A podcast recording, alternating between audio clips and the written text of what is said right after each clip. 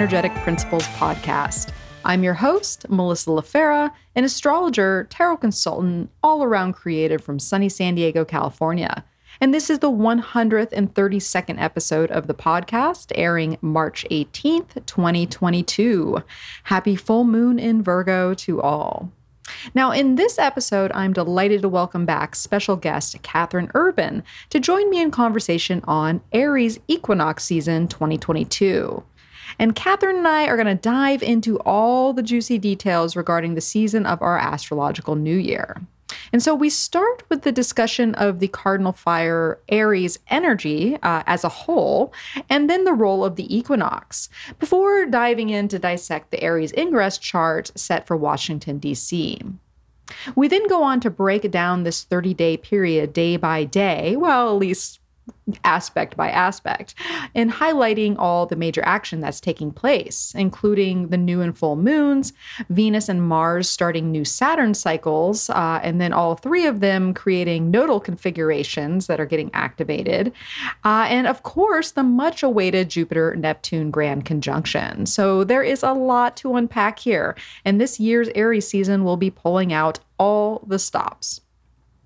Now, to see us step through the astrology charts as we talk, you can tune into this uh, this program through a video version over on YouTube. Now, if you would like to support the podcast, you are welcome to come on over to my website at energeticprinciples.com, uh, where you can book a personal consultation uh, with yours truly, or you can leave a tip in my tip jar, or really just by spreading the good word and sharing the podcast with a friend. That is a way to support it as well. And of course, I have my monthly newsletter. It's a transit newsletter that tells you everything that's going on in the skies called The Heavenly Wind. So you can sign up for that as well uh, on the front page of my website. Now, exciting news you know, who of you want to harness the equinox in real time? Uh, if you want to take advantage of the actual day that the Aries ingress starts, uh, we welcome you to come join us on Sunday for an Aries equinox activation workshop, where Christina Caudill and I will be hosting a free mini workshop to help you clarify your focus and identify this year's Aries mission. Now, in this gathering, we're going to be exploring the Aries ingress chart and how that correlates to and to you and helps you plan and identify your Aries mission, uh, where we're going to be providing the tools to create a 90 day action plan, which is very Mars Aries, right? For yourself, uh, for relationships, and for the community. We'll be harnessing the motivation of group energy with Mars and Venus in Aquarius. Uh, and so, you know, the group can all get on track together. So I have a really good feeling about what uh, all of us can bring to the table uh, in a communal setting. Now, you can register via the link in this podcast description to reserve your spot and receive our free PDF worksheet titled Nine Steps to Activating Your Aries Mission. And so the PDF is there to help you clarify your 2022 intentions with some key questions and, you know, fill in the blanks, etc. Now, the workshop will be free to attend live this Sunday on March 20th at noon Eastern Time or 9 a.m. Pacific. And then there will be a free replay of the workshop for 48 hours after the live session. Now, it will be available for you to watch and keep for $22 after March 22nd. So, if you can't make it live or you'd like to revisit the content for future motivation, you can choose to purchase after the fact. Now, we are very fired up for this special day, and we do hope you will join us. All right, with that being said, who's ready to hear all about Aries equinox season 2022? Here we go. Now, let's meet our guest. All right. I am so happy to welcome back to the program. We have Catherine Urban with us here today. Thanks for joining me again, Catherine. Thanks for having me back, Melissa. I know the last time I was a guest here, we were on Taurus season. So now we're back almost a whole year later. That's right. And well, I thought Catherine came into mind because I know that you have cardinal placement. Um, and I remember you being a you're Libra, right? Is that? Yes, I am. Mm-hmm. Libra uh, Cancer blend, um, and so I'm I I feel like if you're a Libra, you know a thing or two about Aries. You know what I mean? Oh, yeah. Like.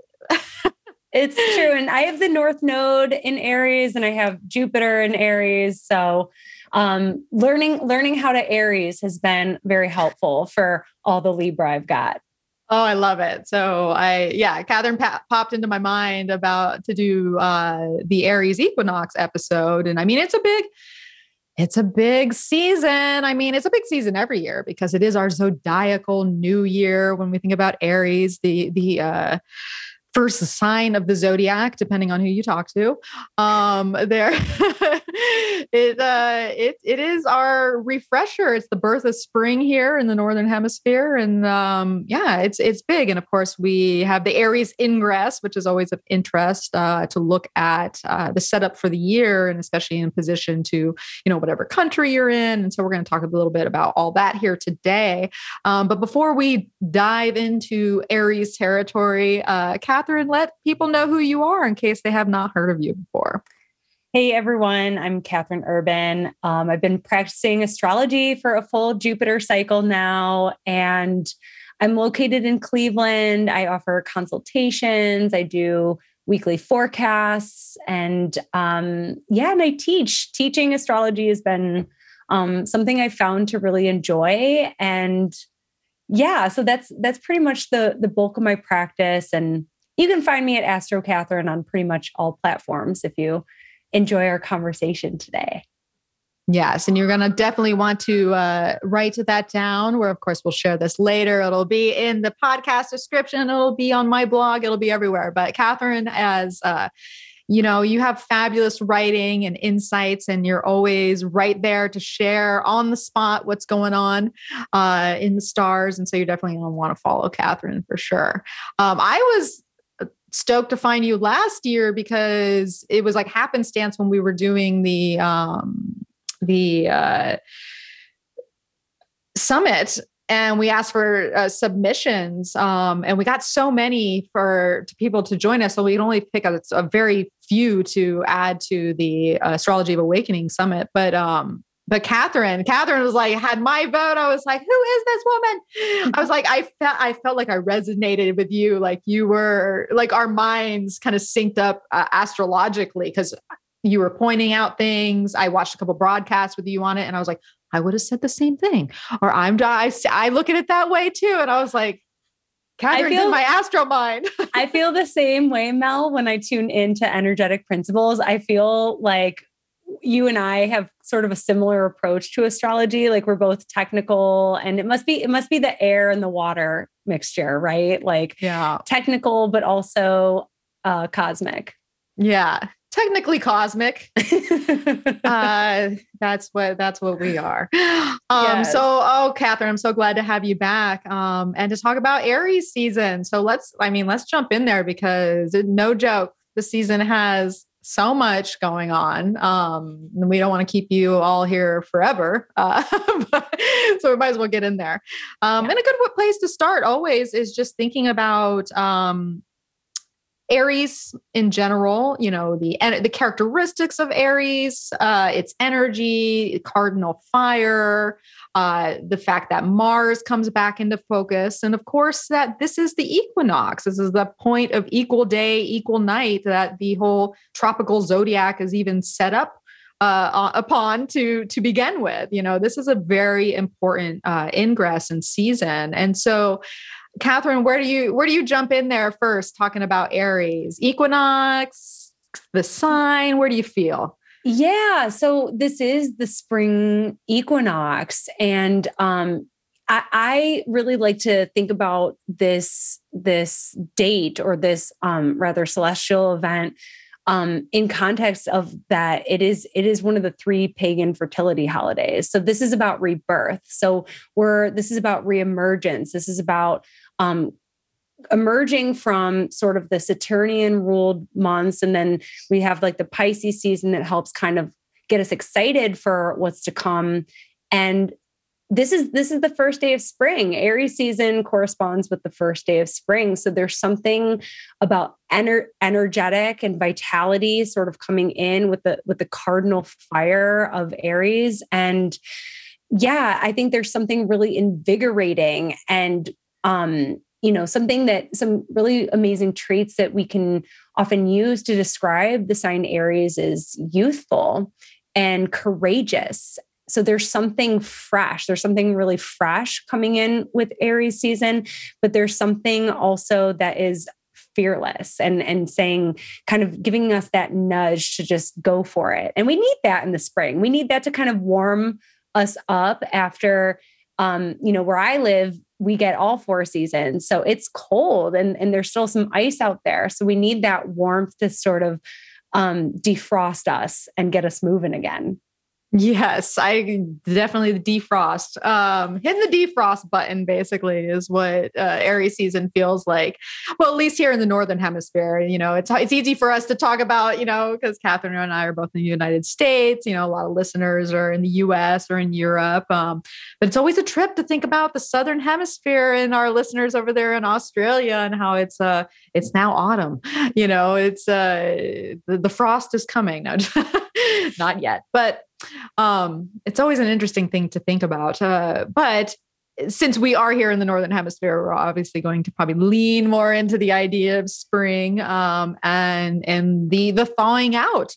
It's like when that seedling starts to become, you know, starting to break ground and just seeing the warmth of the sun come back. You know, we think about the sun in Aries, its position of exaltation. You know, the sun is rising once again to uh, take over the night essentially. That's the idea of the equinox is that the sun becomes uh, longer in days after it so that that period of the sun returns at least here in the northern hemisphere.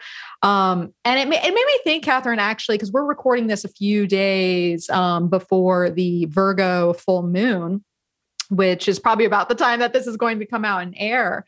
Um, but I always, it's so interesting to think about like planting season and spring coming and how we always have this Virgo full moon that we think about spring cleaning, right? And then we have this like big Virgo energy that comes, obviously Pisces too, and the, the mutable transition before. Um, and why I went out and bought like three plants yesterday and had to get, you know, fertilizer and new pots, and it's the growth season and everybody's busy like that.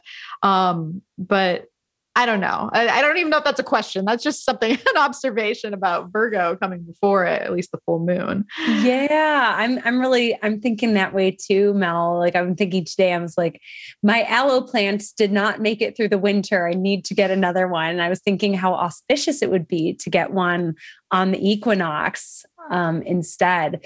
But yeah, I love what you mentioned about there being like an equilibrium. So no matter which hemisphere you're in on either the equinoxes, there's going to be an equal amount of light uh, for all over the globe. So we'll have the same amount of daylight everywhere on the globe, um, which is pretty cool to think about. But certainly here in the northern hemisphere, um, yeah, the light is going to start overtaking the night. And um, I think that's one reason why, or part of the rationale um, as to why the sun finds um, its exaltation in Aries because it's it's coming back. There's something triumphant. There's something vibrant. There's something um, really revitalizing about the sun in Aries. So it's it's here to give us that nudge for sure. Yeah, because it's like you come out of winter, you come out of Pisces, you know, Pisces for everyone is different. Like there's uh it can go either way, but I guess that's mutable for you. Um there is this this energizing vitality, aliveness that comes with Aries season. It's like every, you know, whatever slumber you might have been in or whatever funk or whatever, you know, was moving around and you just didn't know what to do yet with, you know, Aries comes around and it makes things more pointed, you know, the cardinal rushing, moving, it's time to take action. You're inspired to do it Um, or sometimes, you know, another key word with Aries comes with crisis. And so, like, sometimes there's a crisis and there are different levels of crisis in life. You know, I don't want to say everybody's going to the brink of like some major crisis, but sometimes things are in crisis and it requires quicker action and, and instinct and, and what you need to do to move past whatever um, situation has kind of bubbled up to the surface that needs that courage, that attack, that uh, that confidence, that bravado, you know, to uh, to move life along. Because it's if there's one thing that Aries is not, it's stagnant, right? right. Yeah, I think Aries.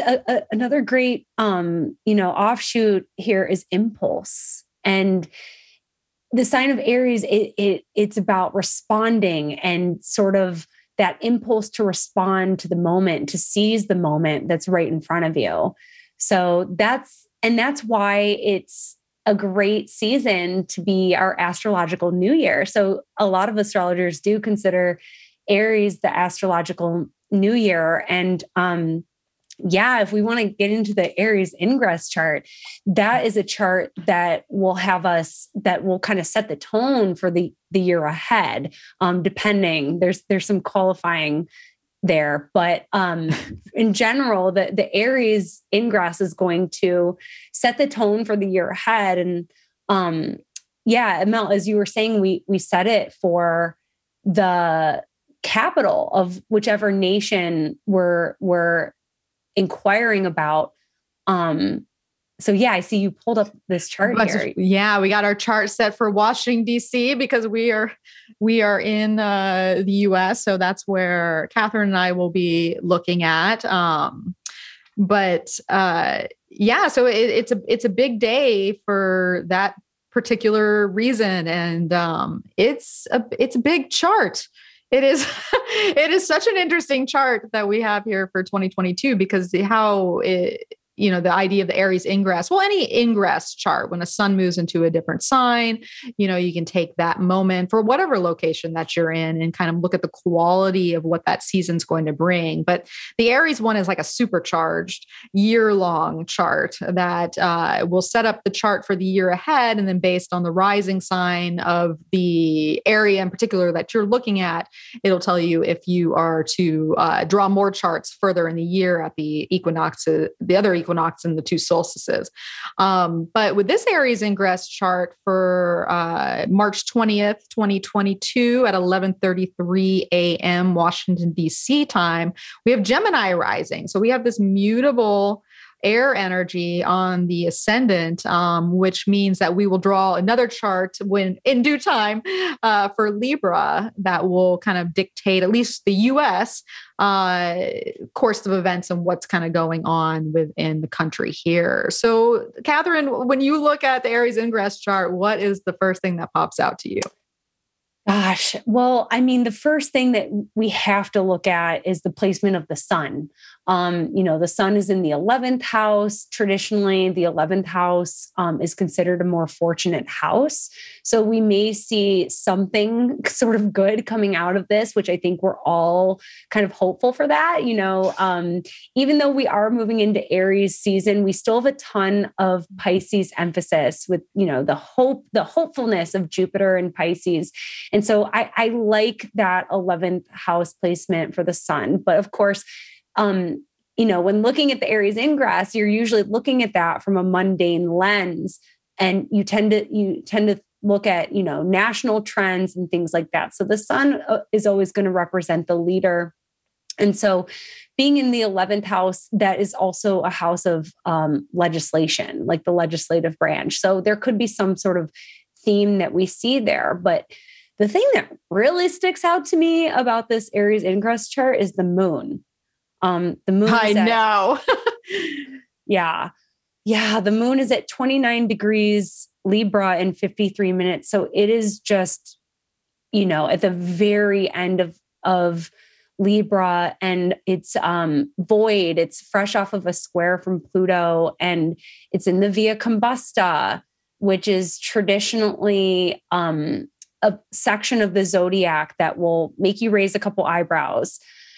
Um, and so, yeah, it's also interesting there's so much I could elaborate on there, but the one thing that also really sticks out is that it it is really um it's conjunct Kamala Harris's sun. The uh the moon is? Yes. Yes. Huh. hmm.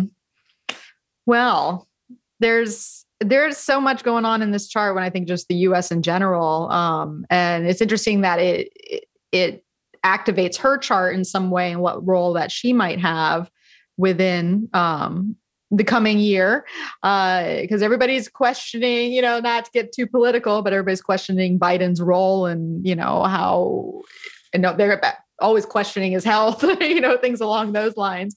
Certainly. Like, yeah. So to see that she's she's lit up there, and what's fascinating about that too is that if you look at um the chart oh i'm going off just a memory i hope i got this right but if you look at the uh inauguration chart um that was a when he was inaugurated they were both were inaugurated that was a 29 degree aries moon um, and I remember looking at that thinking, oh, because there was the idea of like, if, you know, what, you know, that's dangling on the edge, you know, like that doesn't look too, too good. Um, right. Yeah. Like, cause like you said, dangling on the edge, 29 degrees implies that, that we're at the end of something and that something's about to change. And we see this, this moon in, in the fifth house, um, in, in, Libra, well, it's about to move into Scorpio, which means that the moon will be then in its fall in a cadent house um, in in the sign of Scorpio, and so that that may signify a change in terms of of health. You know, the general theme of health um, in this country. You know, so it it'll be interesting to see how that how that um, manifest, but also the sixth house is a house of labor. Mm-hmm. And um, I know that we're going to be talking about this a lot. The nice thing about this Aries ingress chart is that we'll be able to elaborate on some of these aspects. But I, I think we're going to continue to see huge themes around labor this year and particularly this month too. Yeah, no, I, I could definitely see that. Um, and well, because it well, first thing I'm kind of going, well, there was a couple things that I was going for when I first saw this. Of course, the moon st- stuck out, and it's basically void after a square with Pluto. You know, that's um, and I think about just all the uh, Libra and all the uh, like justice platforms and equality platforms and um and and women stepping up and like there there just seems to be this like hanging on the edge of like justice here in America uh, for its own, you know, the, the, its own story that's been going on for the last couple years and the last couple hundred years, you know, like depending on how long you look at it. Uh, now we're in a completely different situation with obviously foreign uh, tensions going on and um, with the Ukraine uh, um, situation. And uh, that's the first thing that's popped out to me is just looking at an overlay and having the ascendant in our house seventh house uh, united states seventh house of um, you know enemies. Uh, and and thinking about our position that we take there. And it seems like whenever gemini is kind of activated there's something to uh, there's something to that. And especially since then we essentially we are in a very as a country and, the people and the position of that first house um, of gemini you know that's ruled by mercury over here conjunct jupiter in pisces. And mercury's not in the best condition in pisces. Uh, you know it is a sign of its detriment and fall. So there is something that is um, as we stand in this place of of Jupiter and you know and it's very out there in the world right? You know this is a 10th house uh, um, conjunction that is taking place. And then we come back to the the leadership. Um, and so this is kind of where my mind went originally with uh, i mean I, I love mercury jupiter together. I have it in my chart. You know i'm like oh there's many great things that can come out of it but it's interesting to have it in the place of um, the ascendant for America uh, and adding more of the mercurial, the Mercury Jupiter component to the US's Aries ingress versus other countries that might be playing on, you know, a lot of this. Uh, this is, you know, Mars, Venus, and Saturn together. Basically, Mars and Venus squaring Uranus. Um, you know, Mars is backing that Aries sun. So it there is a lot. There is a lot going on here. Um, yeah, a, a lot, a lot. We could we could spend so much time yeah, just talking about episode. this chart. the one thing I wanted to um, elaborate on here too. So, Mel, you mentioned that the ascendant here is at 25 degrees of Gemini. This, of course, this point, of course, falls in, in the United States' seventh house, as you mentioned. So we're definitely seeing that theme, not just with enemies, but with who we're allied with. And I think that that's yes. a big that's a big theme that we're seeing right now as a result of, of the Ukraine and Russian uh, crisis going on. But the, th- the other thing here is, is that 25 degrees Gemini is going to be where Mars stations retrograde. Yes. Um, in at the end of October. So that will also be happening then in the United States' seventh house of allies and enemies.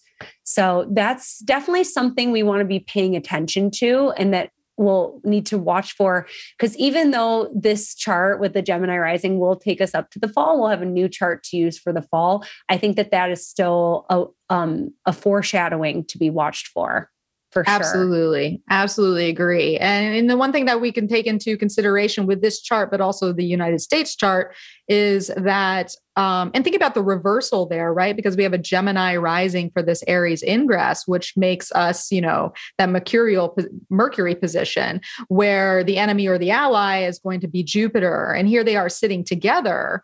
Um, and, you know, Jupiter is in its domicile, it's in a stronger state. So obviously, depending on who we um, uh, you know the the enemy could be stronger but uh, so can the ally depending on who we are uh, you know joined up with. Um, but it, then also thinking about the reversal of us usually being the the jupiter side of things right? And then the the other side is mercury typically. So there's a, there's an interesting play um, of yeah who we who we align with, um, the contracts and treaties and uh, agreements and um, negotiations, you know, just everything that is, uh, you know, where we stand. Um, and that's a big thing in the world right now is everybody is like, we're, everyone's taking sides, right? There's this big facts of and division going on um, in i mean that's how it's been for several years now like the whole conquer and divide thing but now more than ever there's these big world powers that are seemingly starting to take this side. So it's it's interesting to think about um, and especially just it being aries season and then having mars who is backing that exalted sun be in a very volatile position um, with that square to Uranus. So there, you know, it, it, it's hard to say uh, where where that can go. But this is not this is not going to be a year where there's not much happening. You know, there's there's disruption, there's discord, there's advancement in uh, evolution, there's innovation, there's um, uh, just you know forward ways of of thinking. Um, I feel like this is great for just thinking up, uh, you know, Mercury and Jupiter together in Pisces, um, of just coming up with you know just out out of out of this world kind of solutions around certain things and current problems that maybe aren't on the world's uh, uh well because uh, actually because of tensions in the world and, and, within the you know the aquarian society and you know think about gas prices rising now and just you know inflation and all that well we need big ideas. And we need big solutions um, that are not typical you know that's what that's what i love about a de- debilitated planet is like the, a lot of times debilitated planets give us that like the thing that you would never think of because it's not aligned with the you know the normal thinking. And so that's kind of where my mind is going with this too is just thinking about what we can dream up and pro- maybe through tension that allows that to happen Absolutely. Yeah. I mean, the Saturn Uranus square is still going to be alive and well this year. And we'll get we'll get a chance to talk a little bit more about that. But yeah, that that aspect is all about innovation and technology and invention and shifting the the order of of the way the infrastructure is set up and I think a lot of the problems that are coming to a head right now have been there. And so we've had sort of um, these crises sort of um, serve as an impetus to sort of move things along. Like we we clearly do need a change. And, and I love what you said about Mercury um, being in its detriment, but applying to this Jupiter, you know, there there's something optimistic or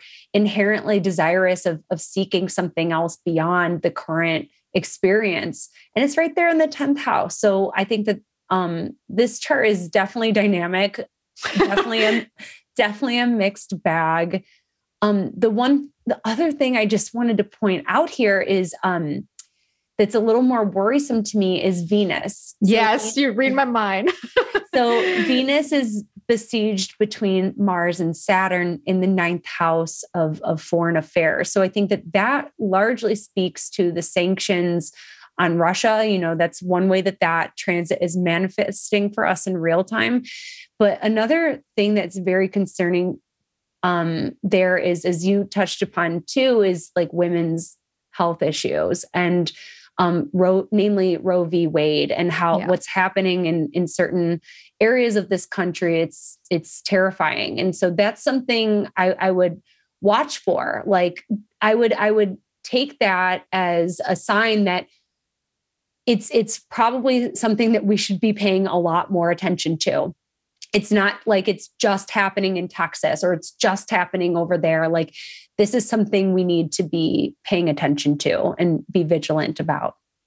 Yeah, I I totally agree because it really, I mean, essentially Venus is the one backing this 29 degree moon in Libra um, that just came off a square with Pluto. And there was a lot of the, you know, if we look back to the Venus retrograde uh, on Pluto and the whole, in that whole cycle that was taking place in December and, um, and January, and even before then, if we go way back to you know the Venus retrograde, uh, the previous uh, two times ago when we were looking at the Scorpio one, when you know the Me Too movement's coming out, and all the like the it's just interesting timing and in that in that really you know pressurized 29 degree libra moon backed by venus who's in a rock and a hard place basically um, in a in a legislative area.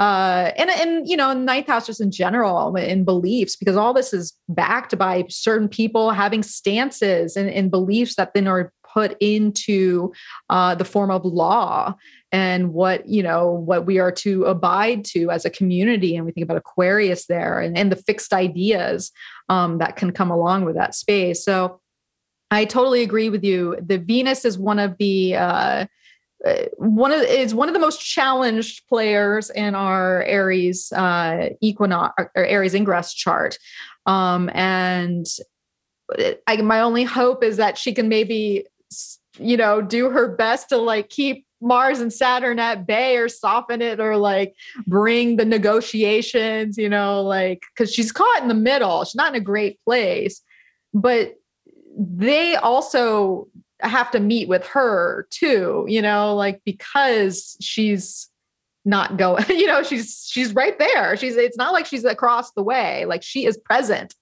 but she's not as in as much power as uh, she she would like to be. So um but you know what? That moon, the moon is the people, right? So the it's not to me the people um that, that 29 degree moon makes makes me feel like the people are over it. Uh, you know what I mean? Like the people are like done with this. Like, what are we doing? Are we going to sit here forever with this? How does this keep coming up?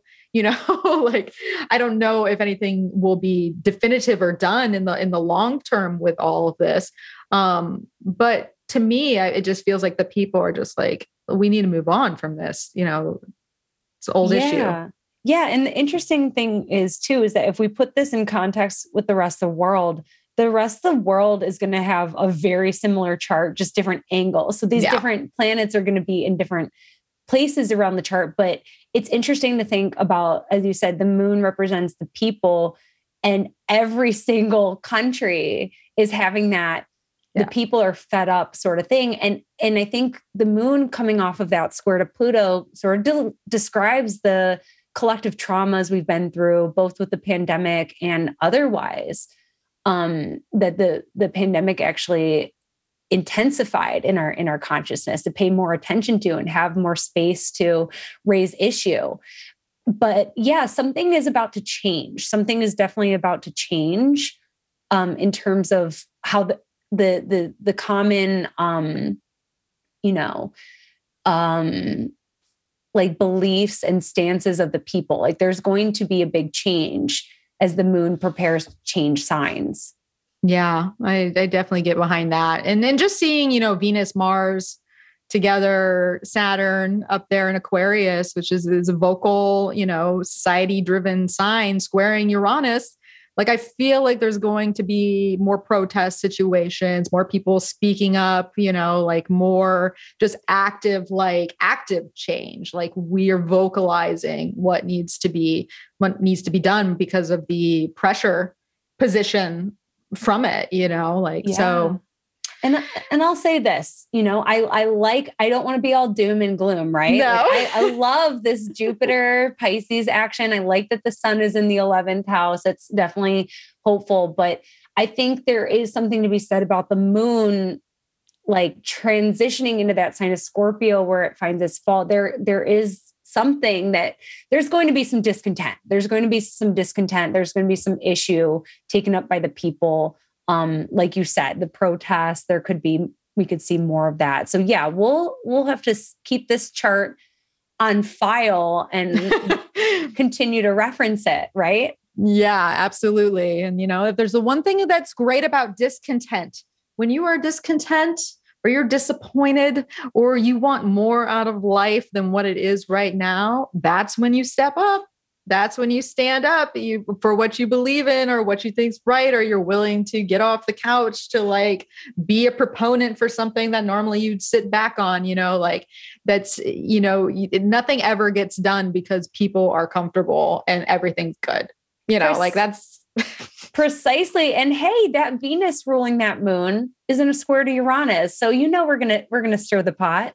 We're gonna all, shake things up. So she's like, You haven't seen nothing yet. I'm coming out, I'm coming out the box with the you don't even that 12th house Uranus. You don't even know where I'm gonna show up. But when I do, yes, vigilante grassroots justice, right? Yes, that's funny. oh, well, that being said, let's get into the meat of some of these uh, transits that are going to be taking place um, here. It. Yeah, there's plenty to talk about. Um, let me go ahead and bring up uh, come back to the chart for where I am in San Diego. Uh, but yeah, so we have our equinox uh, here on Sunday, March 20th. It'll be 8:33 a.m. Uh, Pacific time. Um, and yeah, so we let me get my notes are my notes are hiding. Um, yeah, so first thing, first things first here. Uh let's do let's continue on our overview real quick before we get into the breakdown because i just want to like highlight what aries season in itself has to offer. Uh, number one you know we're switching focus to mars. So that mars in aquarius there at the start and then mars will dip into pisces a little bit later on in this in aries season. Uh, mars is going to be a little bit more of a, a, focal point as far as the, the sun's concerned. Um, we get tons of nodal action. I mean, Venus, Mars, Jupiter, Saturn, Neptune, all these planets are contacting the nodes either through, you know, well, either one, but harder or softer aspects. Uh, so, you know, when we think about the destiny inducing nodes, you know, that is, that's a big thing that's on the plate too.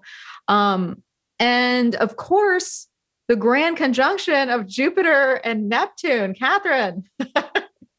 Oh goodness. Yes. That's that's the exciting, that's the most exciting piece, I think. I've been looking forward to that conjunction for a long time. Very excited yeah. to chat about it. Yes, I think we all have. And I think not only are we all looking forward to it, we're all very intrigued to see how it'll play out. You know, and that's the, the beauty of Neptune is you just don't know. which way this is going to go. Um, and it, we, well, it can go all different directions, you know, but uh, it's. We have our idea of how we want it to go. right. That is true. We have our ideal of how we would like to see Jupiter and Neptune come to the forefront. Um, but it is, it is mysterious for a reason. Um, yeah. So, and then of course we have our two lunations. We have the new moon in Aries that we'll be talking about, but also the full moon in Libra, which is pretty juicy because it's going to be basically activating, a, you know, a T square with Pluto, um, which is interesting thinking about all that we just talked about with the moon in, you know, 29 degrees Libra in the ingress chart. So, um, uh, definitely look to that time with the full moon when we get there to be a maybe some sort of echo of what is uh, embedded within the the ingress chart itself. Um, but yeah, so Aries season gets underway, and bam, the same day we got the Mercury Jupiter conjunction in Pisces. What a way! What a way to start. yes, yes, and and you mentioned Melissa that you have um, Mercury Jupiter in aspect in your chart. I do too. I, I love Yay! I love it. I think that um, certainly in this instance, in the sign of Pisces, Jupiter is a lot stronger. There's an open quality here. There's an open quality to communication. And I think as we are already seeing with Mercury and Pisces, people are just much more liberal in terms of how much they share and sometimes it can it can work against them a little bit with mercury and pisces we saw that thing with kim kardashian encouraging people to work harder. You know, people people didn't like that. but um, that was sort of a Mercury and Pisces moment. And you know, I love Mercury and Pisces. This isn't to say that it's it's tough to have in, in a birth chart necessarily. I love Mercury and Pisces in a birth chart, but collectively we definitely see those tongue twisters sort of come out. And I think with Mercury's conjunction to Jupiter, we can certainly expect more of that, especially when people, when it comes to people expressing something that they believe. Mm. Yeah. Yeah, and I think there'll be plenty of that going going on uh, while Mercury is conjunct Jupiter, or especially around the. Just think about it, like the the uh, the fire and the vitality rushes in with that first day of spring, and and, and the uh, sun moving into Aries, and then everybody's like, and this is how I what I think about it, or how I feel, how I feel, you know, because that's the thing is like Pisces is is a water sign, it's an emotive sign, it's like how you feel drives a lot of that. What you what your heart or your intuition is telling you. Like when we talked about earlier about this being such a vital day to to begin anew in a sense and like kind of get that energized um, hit of like activation for the year zodiacal year to come um, there's something to be said about Mercury sitting in this very idealistic, visionary sort of space um, along with Jupiter, who is all about what is the growth story? Where is this moving forward? What what's the bigger picture here? What dreams do I have? You know, so to me, it seems like whatever Jupiter has been, you know, activating in your chart while it's been in Pisces. And, you know, you can look back to when it was, you know, the sun was conjunct Jupiter uh, on the 5th of March. Um, and, and maybe what was highlighted then, Mercury comes in to help understand that, help, help compartmentalize it, helps perceive it or communicate it in some way. And so I feel like it's a big day to start the Aries season because our minds are just on on the future uh, and what's next. Yeah, it's expansive, it's hopeful, it's optimistic. And so, yeah, we can be, you know, with Mercury ruling the mind, we have this sort of ability to take a wide lens view. And it's not just, I feel like with Sagittarius, you know, uh, Jupiter and Sagittarius, it's like, the expansiveness of of your terrain but this is sort of in this is in pisces it's it's an inner and it's a multi-dimensional terrain. And i think having that big picture lens lent to um like all the different layers of reality all the different layers of, of existence because you know it's headed for neptune too. Um you just have this sort of macrocosmic lens of of anything you sort of put your mind to, whether that's contextualizing your personal experiences, the new the new things that you're initiating with Aries season. Um, yeah, I think that that aspect is going to help us open up a lot of doors of perception, as they say. Mm. Yes, the, the doors of perception are opening and we're seeing you know we're seeing the bigger picture of like not just as you said not just mundane reality but uh you know the bigger picture of what our you know spiritual story is like why are we here? What are we doing? What are we doing next? What haven't we done that we need that we need that we're feeling called to? And um you know it, it just puts you more in touch with the spirit. And it's so interesting to think before this moment that the the planet that was um touching down on jupiter uh, and and neptune both was the sun. And so basically in the weeks prior we had the sun conjunct jupiter and neptune which just happened yesterday here when we were recording this podcast. Um, but these are the activations that we want to pay attention to because as the sun already rolled through, and then here comes Mercury to roll through, this is our precursor to what that Jupiter Neptune conjunction looks like. You know, because these are the the consciousness and the perceptive, uh, you know, facilitators to what the bigger grand conjunction is that's taking place. So really pay attention to what's on your mind on the equinox uh, and the days surrounding it. It's like because that is it, there's something much there's something bigger at play than just a, a passing thought or a random you know um, intuition. Like synchronicity could be really big that day uh, oh, as well. Oh yeah, and I and I know that we have a little ways till the Jupiter Neptune conjunction becomes exact, but Mercury's then going to conjoin Neptune just a few days later on the 23rd. And so we'll sort of have an experience of Mercury sort of bridging those two energies and starting to intensify the prominence of Jupiter's conjunction with Neptune, which is certainly a dominant theme in, in the month ahead.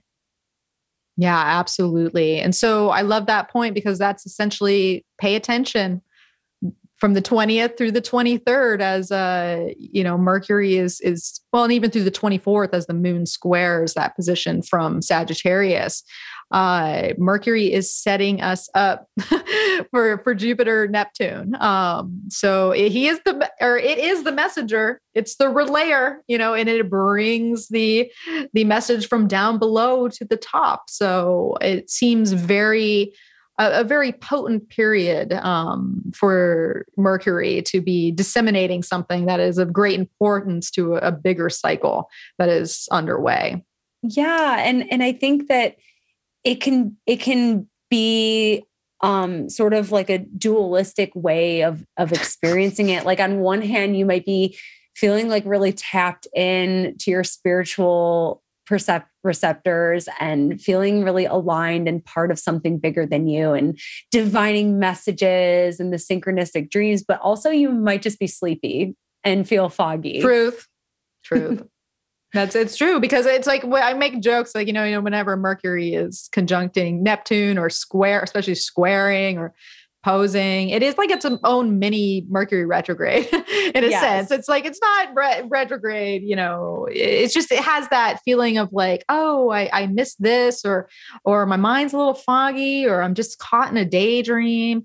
Um, and and there just can be eh, you know another thing too is like i think about mercury going from jupiter to neptune and jupiter is like yes say yes to this this i'm optimistic about this oh my god imagine what this would be if it manifests like this and you get to neptune and you're like oh my god that's overwhelming i'm having doubts can i can i do this did I look at it right? Am I missing something? You know, like there's that's another thing too. When we talk about the mutable energy, it's like you can be really hopeful and over like optimistic about something but there is that potential for like just overwhelm and like i don't know if i can do it. Is is this you know is it within me? And maybe i'll talk myself out of it you know type of thing too. So that's something to watch for. And, and you know me in the middle with that.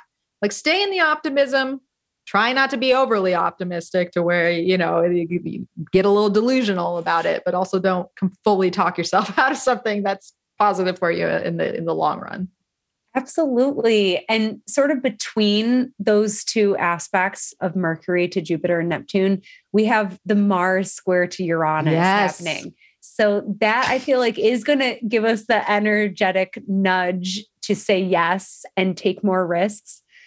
Um but yeah, one thing I I love about um Mars coming in to sort of antagonize, sort of antagonize the Uranus and Taurus. I feel like, you know, we we were talking a little bit before we started recording about like where the this square is between Saturn and Uranus. And I think that Mars is here to sort of give us that nudge. Like fixed signs always need that extra nudge to do the big brave thing that you've been thinking about doing for a long time.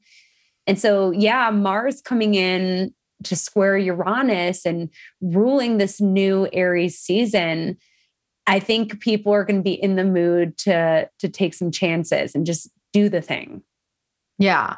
And it's like, and like you said, like a lot of times this thing's a long time coming, especially a Mars backed by Saturn it's like you know it's it, whatever saturn's agenda is and we know that saturn has an agenda. It, like oh, yeah. there's there saturn has been implanting its agenda for quite some time now here in aquarius and in, even in capricorn as we all know when we think about the last couple years. Um, but it, it, there is something to be said about yeah just that activation taking place and that tension and that friction. I think we start to feel and it could be definitely in like a, in a in a mental place and like more of like a even an anxiety place where it's almost like we have to move we have to do something because if we don't then there is that uranian energy that starts to swirl within you and it's just unsettling. And so a lot of times we're spurred into action especially things that we've been sitting on our laurels on for a long time uh, because it's just there's a discomfort that comes with that. And so the only way to uh, you know dispel that is basically to move. And that's the great thing about aries is it wants to move forward. It's all about new beginnings and instigating what's next. Um, and it's fascinating to me that as mars is squaring uranus as we have, you know, Jupiter and Mercury and Neptune all doing their thing. We got this, you know, Scorpio moon rolling around on the 21st on Monday. It's like first thing on Monday, it's like, oh, let's have the moon create a T square with Mars and Uranus. Definitely look to the news cycle. I have a feeling we're going to see a lot going on, um, you know, erupting from what, well, don't look at the news cycle if it's going to disrupt you, you know. Uh, but what I'm saying is, I think that's going to be a pretty active Monday uh, to some extent. Agreed. Yeah, Mars square Uranus can definitely it can be volatile. It can be disruptive. And often I th- I do think about it as as the glass shattering and saying just mm. hey, pay attention. I think of the anarchist, right? Um just like causing a scene to draw attention to something or to release frustration, to release the energy. But you know, Mars in Aquarius is cool and calculated. So yes. I think, like you were saying, backed by Saturn, and we were talking before the show, yeah, Saturn, we know what Saturn is doing in our charts at this point. So Sat- so Mars in Aquarius is cool. It's calculated. It has a level head. It's ready to take that risk. It makes sense to take the risk. It makes sense to do something to move the energy or to take that Saturn in a new direction. Yeah, absolutely. And you know, a lot of times all we need, and this is a very Uranian word, is a catalyst. There needs to be a catalytic moment, a cat, you know, it could be inside, it could be something outside or a message that comes in that spurs the action to take place. Um, but all you need is that moment of the catalyst that just creates creates the action and starts to stir the pot. Um, and so, yeah, I'm, it's, yeah, it can be very volatile. Anything with Uranus and Mars together can be very volatile. But I think, yeah, backed by that Saturn, um, this is not new news. uh, it's more just like a catalytic activation taking place, which, you know, I'm down for. I'm ready. I'm, I'm ready for it. Um, and, you know, so what's interesting within this is that we're at a point in the lunar cycle where we're starting the seasons off like right after a full moon basically and the beginning of the seasons uh, lead us to a last quarter. So essentially, in, the leading up to we have a last quarter in capricorn at four degrees of capricorn uh, on thursday march 24th and so this is really right after you know we have mercury jupiter doing its thing. We have mars squaring uranus with scorpio moon activating that um, we have Mercury conjunct Neptune, uh, while also making a sextile to the North Node. Um, so that there's something, there's a little extra juice coming in with Mercury, Neptune, North Node component that is, you know, leading us to this last quarter space. So I don't know, Catherine, if you had anything to say on on just the, this being the first kind of nodal activation, even though it's a soft one and it can be kind of whisper through, you know, um, if there, if you had any thoughts on, on that at all. Yeah, definitely. Well, I think one of the big ones is oil. Neptune rules oil. So in terms of, of world trends, I think that that could be something that stands out about that. Um, it's it's something you know we've seen prices sort of go up and down. I think with venus being in a square to uranus at the time that we're recording this so pisces at the end of pisces season we're seeing kind of the fluctuations there. And so i think we might see more of that story. What i would love to see as we were kind of alluding to both of us is with the north node in taurus with uranus in taurus i would like to see us move toward greener greener pastures if you will um, but who knows? I mean, that Neptune sextile to the North Node, I think we could potentially see that as a theme, um, but also unity themes as well.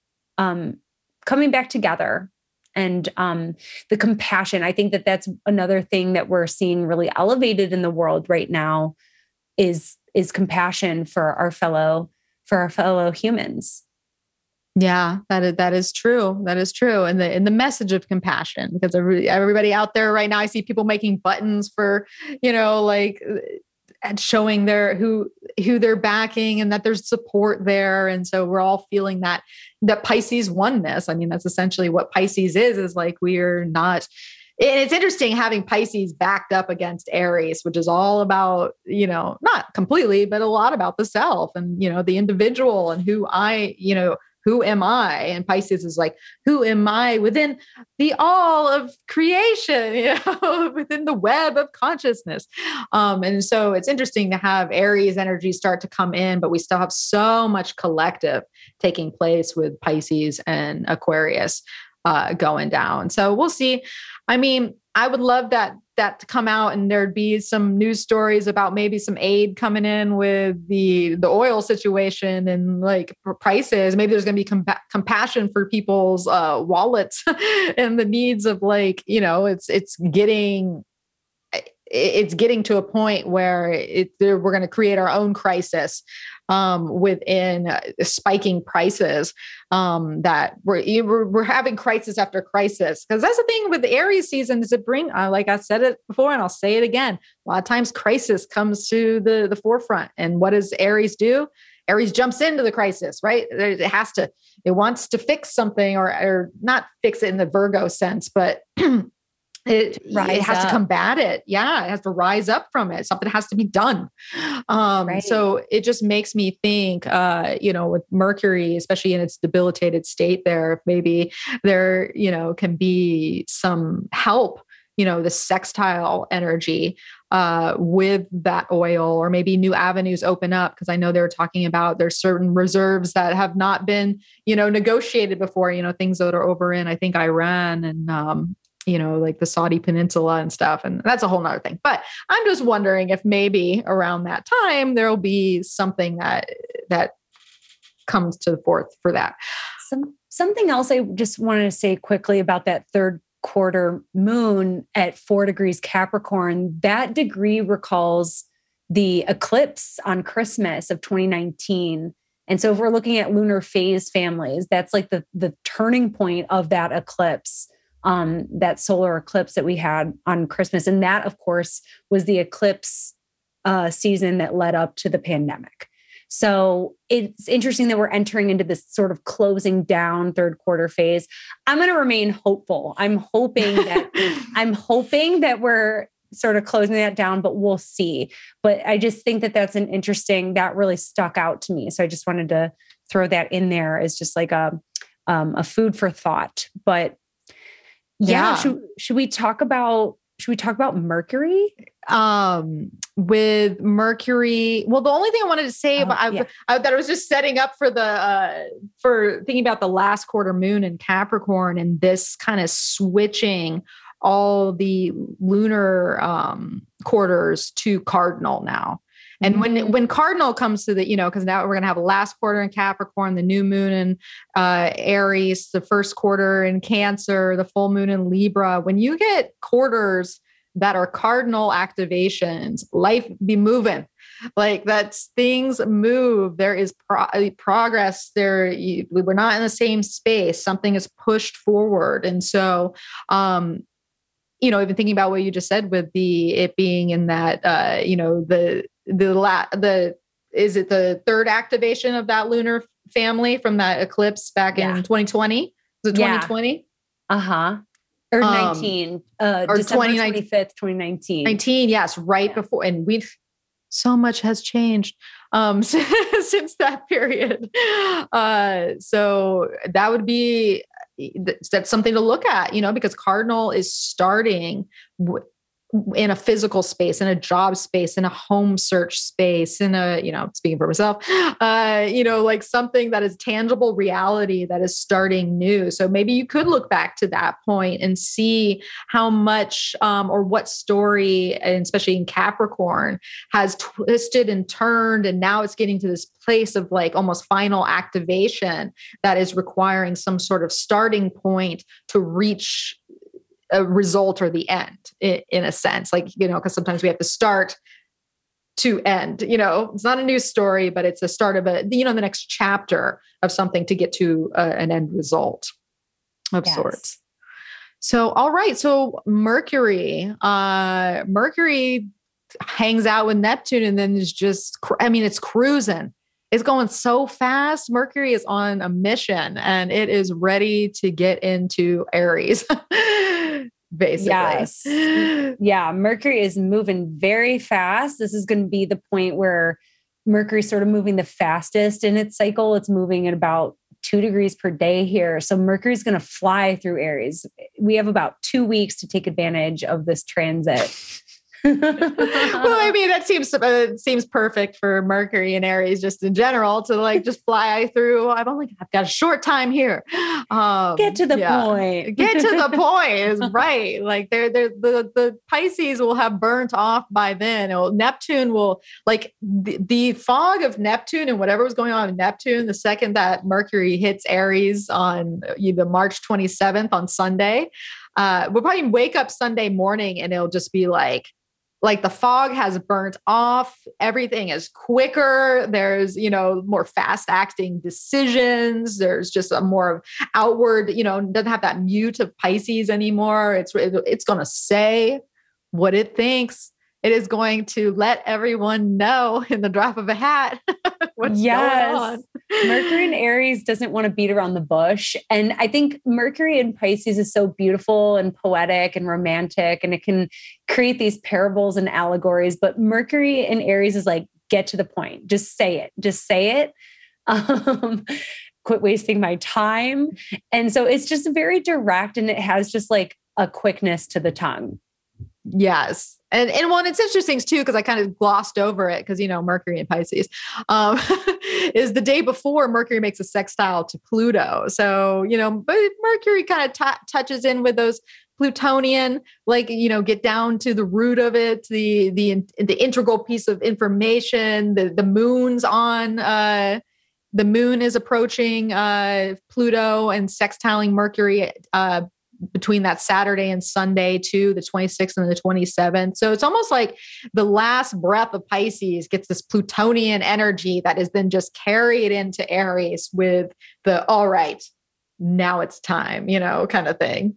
You know why I like that though is because Mercury was spent the retrograde sort of hanging out with Pluto and it's mm. stationed direct in that conjunction to Pluto. And I feel like beginning of the year, we've all been doing these like intensive contemplations you know, be it with the Venus retrograde in Pluto and the Mercury retrograde with Pluto. Like we've been making some intense decisions after doing some deep dive soul investigation about what it is that we really want.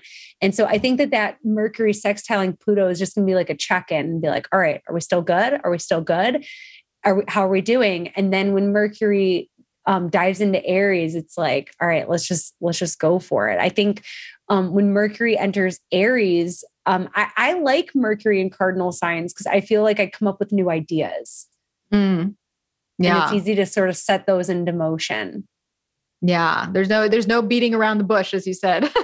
there, you know, Aries is ready to go, and so is Cardinal. You know, it doesn't doesn't like to sit any place for for too long like it, it wants to keep the wheel must be moving um and I love that point of like Mercury stationing direct on Pluto because this is essentially that opening aspect to Mercury and Pluto uh, cycle. So you know, definitely go back and look at what what was what was on your brain uh, around February third, uh, give or take some days. You know, obviously because it was a slow station. So really, the end of uh, January through the first uh, probably ten days of um, February, just revisit that in your mind, and there could be, you know, some sort of forward, uh, just something that you're working towards within that. Because that's the beauty of sextiles is like you see the opening, you got to open the door. There's a little work that goes on with it, and then we carried into the activation that is Mercury in Aries. Um, and so we know that Mercury is getting rather close to the sun there,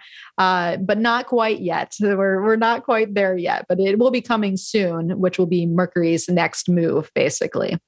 Yeah. So um, now another big thing that's going on around that time is uh, Venus over here in Aquarius is inching up to old Saturn. She's about to make her own moves. Um, and keep in mind, you know, this is the this is the last quarter phase. We are getting down to the darkest point of the lunar cycle. You know, we're in this balsamic uh, sort of period, or at least uh, we dance in between the last quarter to the balsamic. So things are closing down um, in a lunar sense. And we have uh, Venus, who's finally getting to the place where she's going to break this, uh, you know, this uh, enclosure that she's had with Mars and Saturn. So on um, the 28th, on Monday, we have her meeting uh, with Saturn here. And then she's basically going to go on to square the nodes on the 30th. So she kind of makes two big, I mean, obviously, Venus Saturn is big, but it's interesting the you know the the setup here so what do you what do you think about that catherine gosh i'm so excited about that transit mostly because it means that Venus will be done being besieged, which will be great, great news for all of us. So I think on a personal level, like you said, we're in a, we're in a period of the month where we're kind of closing things down and it feels like she's finishing up a story. So thinking about Venus in terms of relationships and finances, I think that Saturn is going to help make certain um, things that have been sort of in the in the cloud of what ifs so much more certain Saturn in Aquarius is going to bring so much clarity to whatever the story is. So, however, you had that experience of feeling like you were in a rock in a hard place and you need to do something about it. It's like Mars has sort of been pushing Venus into Saturn's corner. And so I think that is a time of definite decision making. And like if you've if you've had a big question mark about something financial or relationship oriented that saturn is going to bring answers whether you like it or not that's that's the saturn for you but i think um i think one way that, that Venus has been kind of showing up between Mars and Saturn has been not just the sanctions on Russia and how that has sort of affected the world economy, but you know a lot of people here in the us have been worried about inflation. So I, I, don't know. I mean venus will get away from saturn get into pisces. That's a whole other story. But i think that there's something that we're breaking free from here. Yeah ab- absolutely. Um it's like the final it's the final barrier to some extent. Not fi- we always have barriers. It's not like we just open into a land of like everything's, you know. but there's something to be said about her finally reaching Saturn because you know, think about it with just the journey that she's been on really since that um, since november uh, and the eclipses and going through a retrograde on pluto and all the time all this time she's been backed by saturn so she's been pushing saturn's mission for a very long time and, and yeah. sent us backwards on it sent us through pluto eclipsed us on it you know there has been a lot going on with venus backed by Saturn. So meeting, finally meeting the per the person who's been giving the orders, you know, behind the scenes essentially it's like she finally fuses and and solidifies and concretizes in some way uh, to turn the page on whatever all that lead up was and then to slowly move away from both saturn and mars. And so i feel you it's like a it's a hallelujah kind of moment. Um and but it, it, it has much of a bigger context i think than just her being with Mars and Saturn just because Sat- she's been doing Saturn for so long. And then to put the bending of the nodes into it, because this is a precursor, right? You know, uh, Venus, I mean, Mercury's already uh, in the sun, have already made their square with the nodes now in Taurus and Scorpio. Uh, but Venus being so close to Saturn is this one's very interesting because um, this is leading us up to basically Saturn squaring the nodes, which we're going to be talking about. Uh, so there's a little precursor there. But if talk about being at, you know, getting the message, uh, like make, like you said, making a, a very finite decision, yeah. and then hitting the crossroads of, you know, fate to some extent. She's yeah, yeah. Oh well, I'm sorry. I didn't mean to. I didn't. No, I, I I like to lead up with a, a word that doesn't sound like I'd be leading you into well, the nodes are a crossroads, right? So yeah. she, there is like it's like Saturn. Want, I always like to say that Saturn wants you to make a decision and make it the right decision. So you could you could be sort of ruminating all you want, but Saturn's like you now you need to choose, and how appropriate with the, with the square to the lunar nodes and she's at she's at the the bending of the nodes where she's going to start to go up. So it's like Venus has been stuck between a rock and a hard place, but now it's about that she's about to go through this upswing, ideally. But we have to make a choice. We have to make a choice. So there's going to be choices in relationships. And you know, Venus conjunct Saturn on a on a humanistic sort of relationship front I I I always appreciate this transit because it will always show me where I could do better in my mm. as a partner or as a friend.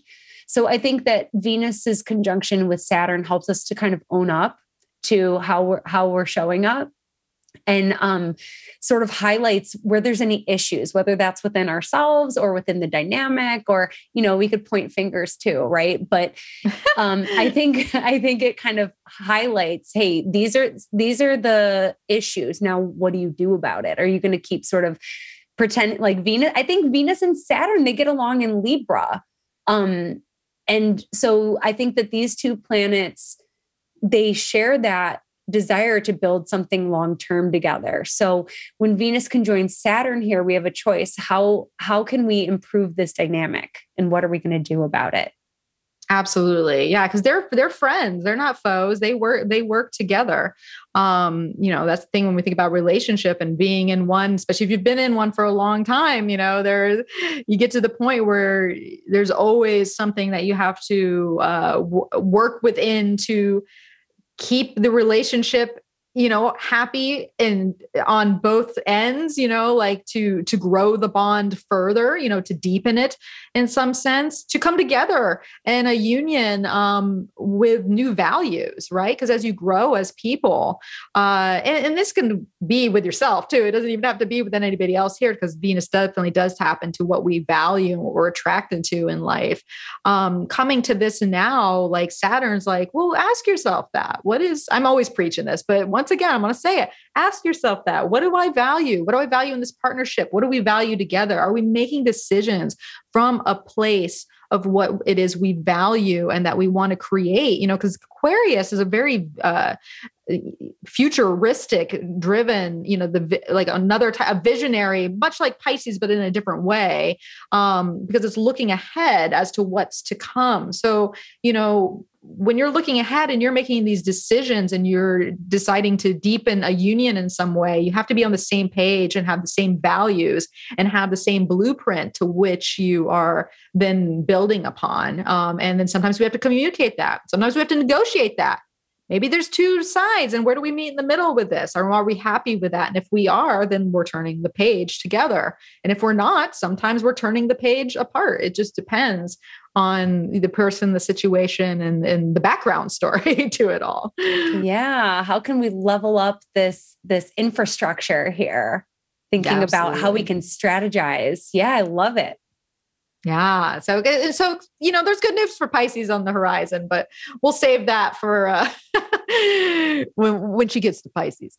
Um, so, I mean, this basically brings us into the new moon in Aries, uh, which is on Friday. It depends on where you are. Technically, here in on the Pacific Coast, it's like at 11 24 p.m. on March 31st, but it's on April 1st, uh, uh, early in the morning on the East Coast. Um, so, you know, pick a day. Uh, April Fools, it's a new moon in Aries. Um, and so we have this uh, moon Sun, Mercury, Chiron uh, all together there. The moon and sun are at 11 degrees and 30 minutes of Aries. So, definitely, if you have any planets around 11 degrees of cardinal signs um, or 11 degrees of anything to, to, some extent, um, you're going to be tapped in there. But uh, when you when you look at this new moon, especially with Mars and Saturn getting all close and chummy there in Aquarius, uh, what what comes to mind, Catherine? Gosh, well, I just, I love that this new moon conjoins Chiron. I think that thinking about Aries, it really sort of highlights our story, our journey of personal development. And Chiron, I, I feel like so many of us who practice astrology can relate to Chiron because Chiron was a master of divination, of herbalism, of healing, of, of astrology. And he trained some of the greatest fighters of that era of the ancient world. And so I feel like many of us who come to astrology are trying to figure out, like Chiron, why am I different? Why am I the way that I am? And so I, I like to joke to myself that Chiron had such vast knowledge because he was seeking to figure out why he was so different than every all the other centaurs. And um, so yeah, I think that Chiron really represents the healing journey, the the journey to contextualize oneself as an individual within the context of the whole. Um, so I think that's how that's showing up in Aries. Yeah, ab- absolutely. I can see that. Um, and just thinking about like I'm thinking about Chiron and Aries, just in, in all the activations it has.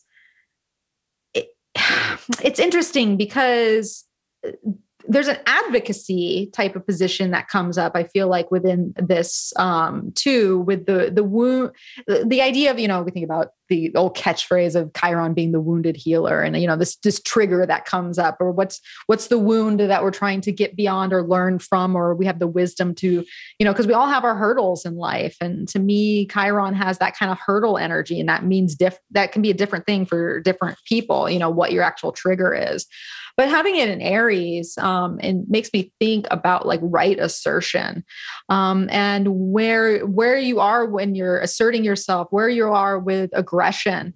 Um, when are do you need to assert yourself and you're not asserting yourself and and you know better, or you know, or when is aggression uh, just inflaming something and get in create making a bigger wound than it needs to be for uh, you know not only yourself but others. But then but you're you know you you drink the poison more than anybody else if you're holding on to whatever it is that is you know i'm just thinking about the libra square libra full moon square pluto coming up and we think about like holding resentment and blame and things along those lines um, and everything kind of being seated in this moment. So it just makes me think about just the aries component of you know how how you show up and your motivations and your actions and how you assert yourself and how where your aggressions are and when they need to be dialed back and when they need to be dialed up and having the wisdom to know either way which you know like where that level for you lies. But that's just one of the things that i've been thinking about with chiron and aries.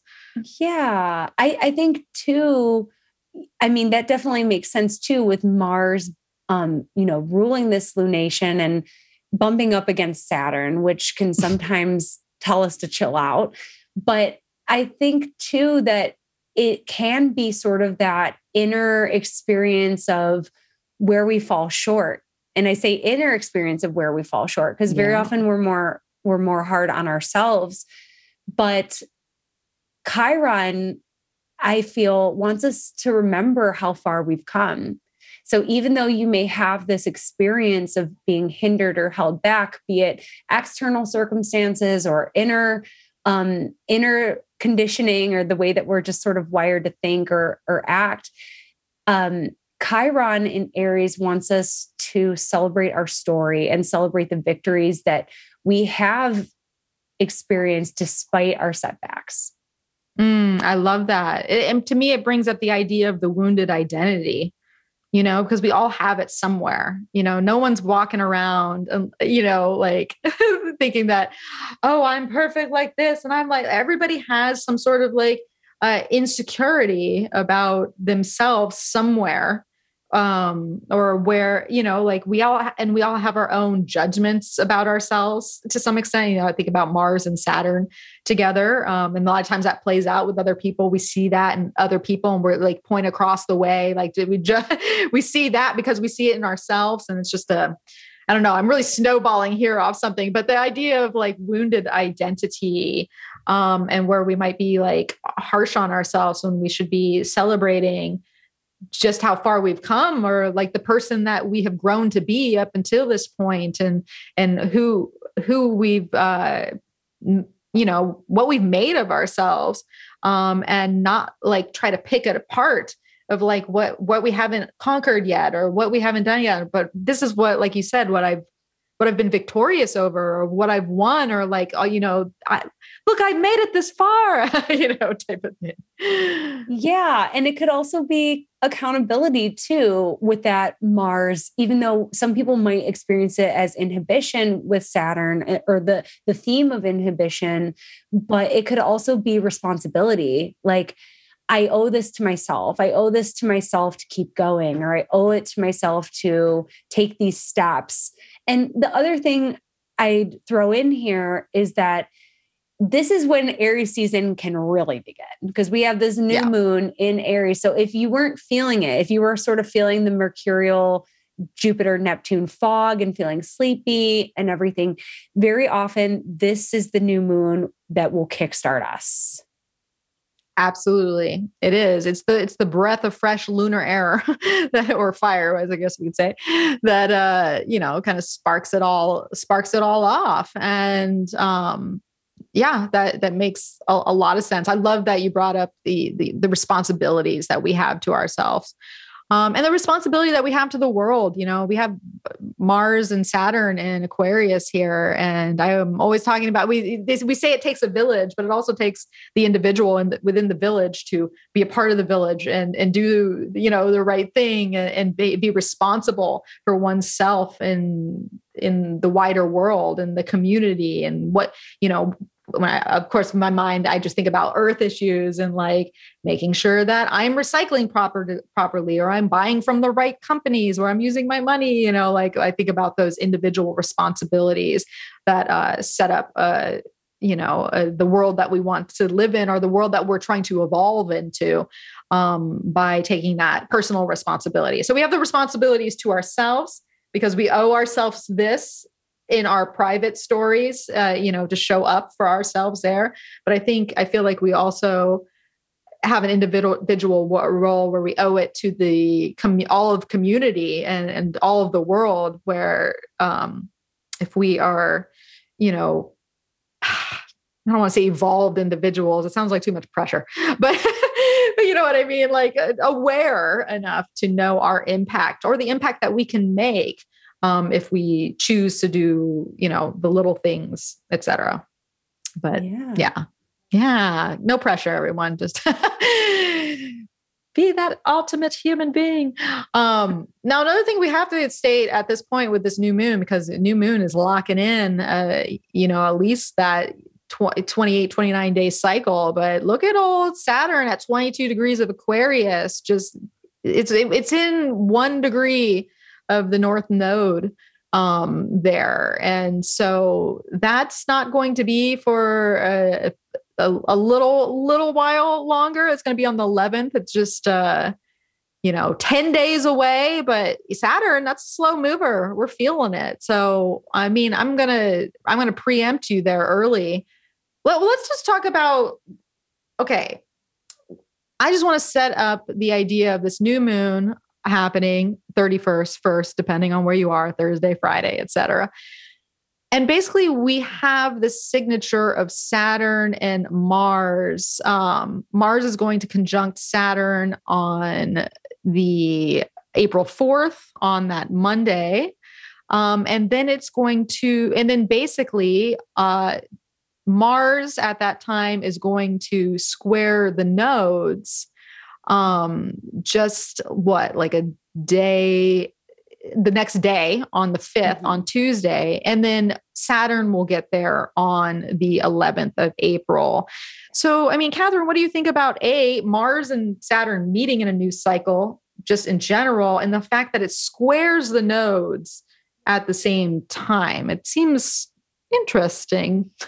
it does. It it does. So this is a two year cycle. So this is going to take us back to early 2020. We all know what that represents for us collectively. so there's going to be something sort of concluding and something else sort of beginning.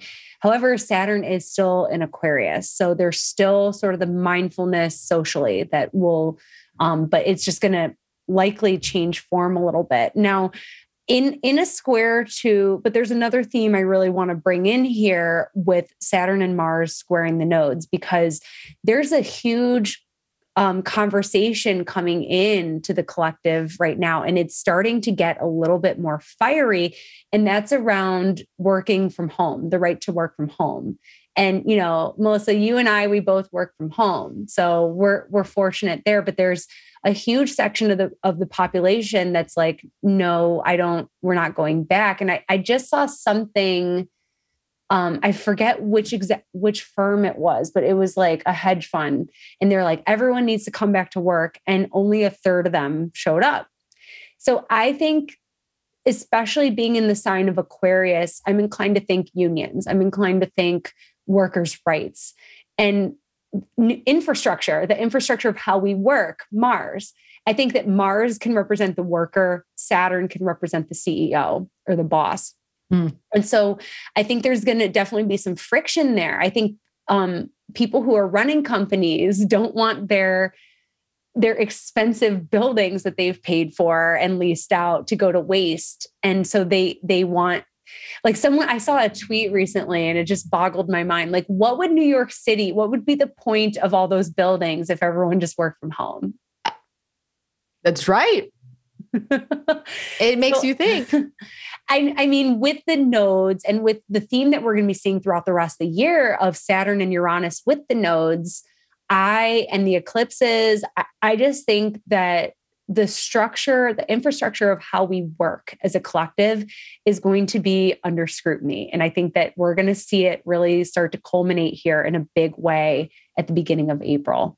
Mm, I think I think you're absolutely right about that. I just saw a headline on Vice a couple days ago. Like they were saying, oh, you know, bummer. Every time to go back to time to go back to work.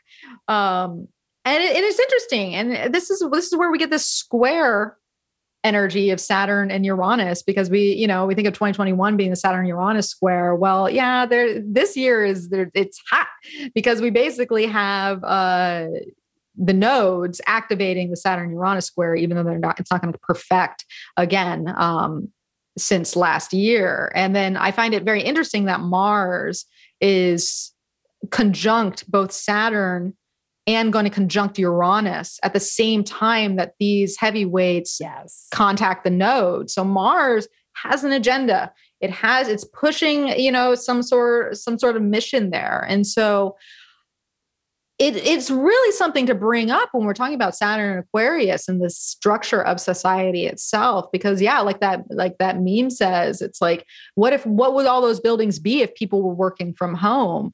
Um, and of course, there's the social aspect of it. You know, people, a lot of people need to be around other people. Some people don't. You know, like people are like, I need to. I'd rather work from home. I can save the gas money. I can save the trip. I can save time.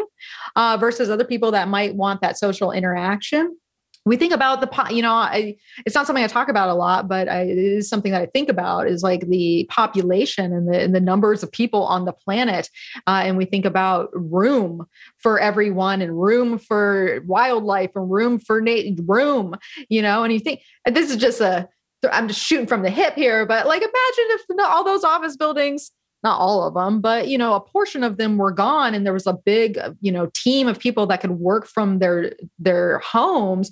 You think about like the housing crisis, and like especially here in California. Like, imagine if you took some of the like some good sections of commercial property that just didn't need people there anymore. Think about how many houses that you could build that could solve a you know the housing crisis within getting rid of commercial space that just isn't needed anymore because we have the technological advancements to be able to work from home. We just didn't have that option before. Absolutely. so it's interesting.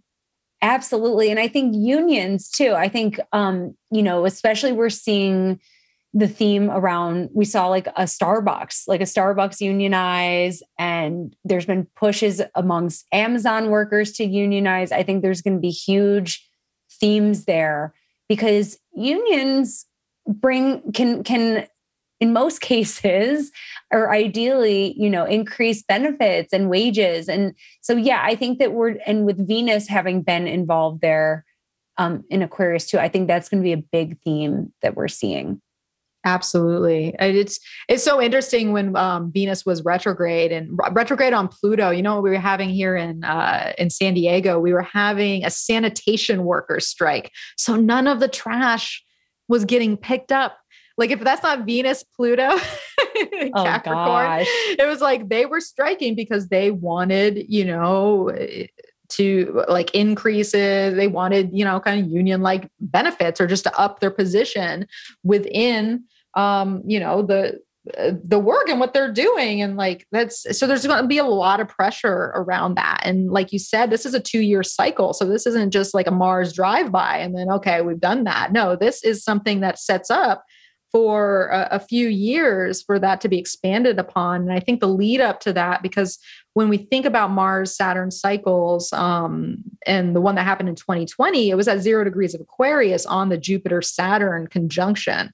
So uh, before it happened, so it had a precursor uh, energy of you know this all this Aquarius that we're we are just deeply embedded in now. So um this will be an interesting two years uh, of to see where all of this is going to go. You know, workers' rights. You know, uh, the working from home, just setting the, the, community structure and and where we're putting our energy to uh, continue uh, structuring a community that is really like, you know, all all of our communities are kind of falling apart in one way or the other you know we think about the the workforce when we think about the the infrastructure itself you know it's a big thing here in america. It's like uh, the roads are falling apart. This these are falling apart. And so saturn getting activated mars and then later in uh, July, late July, early August, we have Uranus and Mars meeting too. There could be some themes that are just carried over that we're going to see now that are going to like play out in the mid of um, summer too. But uh, Absolutely. it's yeah, it's Absolutely. fascinating. The whole the whole setup's fascinating to me. Yeah, and I think the other one I would the other big one that comes to mind with Saturn squaring the nodes is borders and boundaries mm. and and thinking about, you know, what's happening in Europe right now and the the different shifting of alliances that are happening, different countries wanting to join the um, NATO or yeah. European Union and that sort of thing. And I think Saturn in Aquarius can really speaks to the structure and and with the nodes it's happening in a, in a very macrocosmic way sort of like destined sort of way so it's interesting to think about how saturn could sort of be reshaping how how like the boundaries on the continent so to speak Absolutely. And you know, since we're we're eh, we're not going quite with our exact timeline, but it, it's I think it's important to kind of state at this time too how it's just interesting that Jupiter and Pisces is creating a sextile with the nodes um, at, at the same time, uh, basically, as it gets close to the Jupiter uh, Neptune uh, conjunction.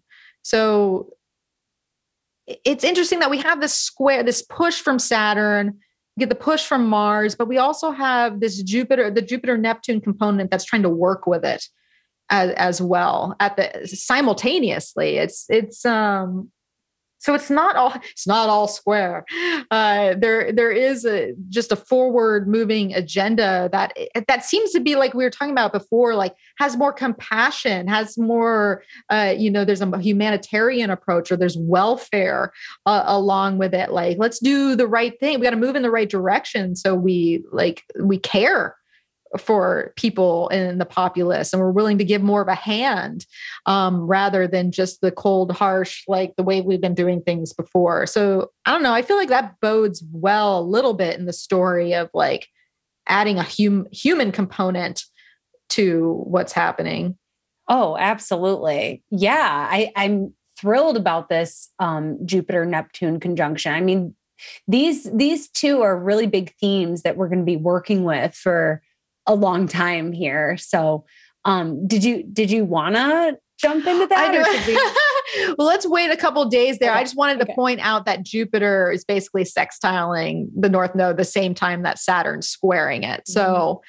Uh, we had we have the tension of the constriction, but we also have the opportunity of the expansion um, that comes with it simultaneously. Yeah. And, and you mentioned the constriction of Saturn, and I think Mars can make a choice because Saturn is like laying down the law. Like, this is how things are going to be. This is the way things are. And, you know, Mars has the opportunity to make a decision there. Mars is also square the nodes, making a choice. And so Mars can either adhere to what Saturn is imposing or Mars is peregrine. Mars can say, okay, see ya.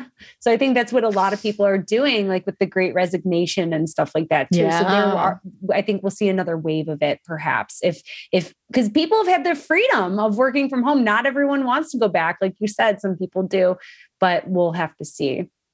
Yeah. So so that was kind of like a bigger precursor of talking about like all the energy that's leading up to the full moon um, with Saturn and Mars uh, and even Jupiter and Neptune there. But now we're gonna go, we're gonna pull back to our micro we're pulling back to our micro again um, now that we got a little bit of a macro situation going on because we can't we we can't skip over the cazimi of the sun and and mercury there um, no we um, cannot. No we cannot. They would the sun would not allow that neither would mercury. Heck no. Uh, Heck no. no. So that's going to happen on april 2nd literally the next day after the new moon there um and yeah so at 13 degrees i think. Oh did i it took me somewhere totally different where where I am. 13 degrees and 11 minutes of Aries. We have the exterior conjunction. Um, Beautiful. Yeah, I'm I, I'm ready. I'm ready. Beautiful. Yeah, I feel like kind of on theme with what we were describing about Mercury and Aries. I think there's going to be just like sharp realizations where like no more effing around like we know what it is like we're getting sort of the confirmation i always i always like to sort of intentionally tap into mercury cazimis where i sort of intentionally unplug and unbusy myself so i can be more receptive and sort mm. of just more engaged with the world around me and my interaction with the world around me because the insights do come in. And sometimes they will come in within that window of the exact cazimi but i find that sometimes they come in a little bit later too. They sort of trickle in. But you can definitely be on the lookout for those ahas and that sort of confirmation from the universe that like yes you're on the right path or why don't you try this? Like I find that the Venus cazimis are really helpful in terms of messages.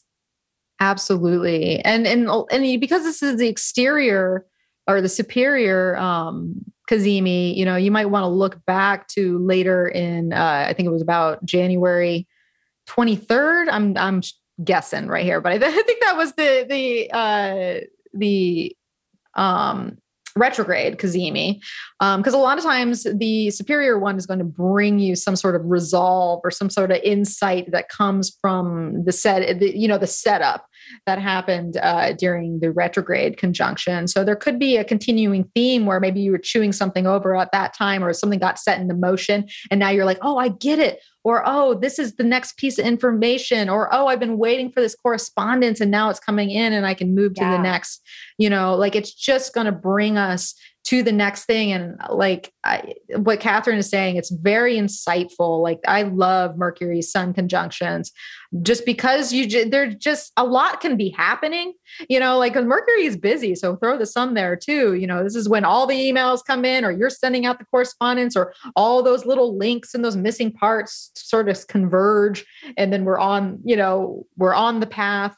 Um when i think of aries i think about like being in motion. Like if you're like doing the dishes or you're you're taking a run or you're driving to do some chores. It's like being in motion might be the place where the insights come in more so than the kind of the piscean like let me sit back and meditate on it. It's like no when you are active and you're like ah it's like the, the, the chi is flowing and, and mercury is like here's the message oh 100% 100% i completely agree and yeah, I think Mercury can be Mercury's Cazimi in Aries can be a message that lights a fire. So whether that's mm. a fire of inspiration or encouragement or something that excites you, I think that that's something to watch out for. And another thing too is that be ready because you could be a conduit of someone else's Mercury Cazimi. I think this Mercury Cazimi in Aries, we're going to get the best qualities of Mercury in Aries. So we're going to sort of buffer the edges of it a little bit. This could be a time for really honest communication where you need to say something important, you need to say something impactful. This is this is a good opportunity here. Absolutely. Absolutely. Um, and it's interesting just to say, just to preface, I we can't go into it too much, but just because we kind of set it up before with uh, Chiron, um, in in Aries there is is basically Mercury makes that conjunction.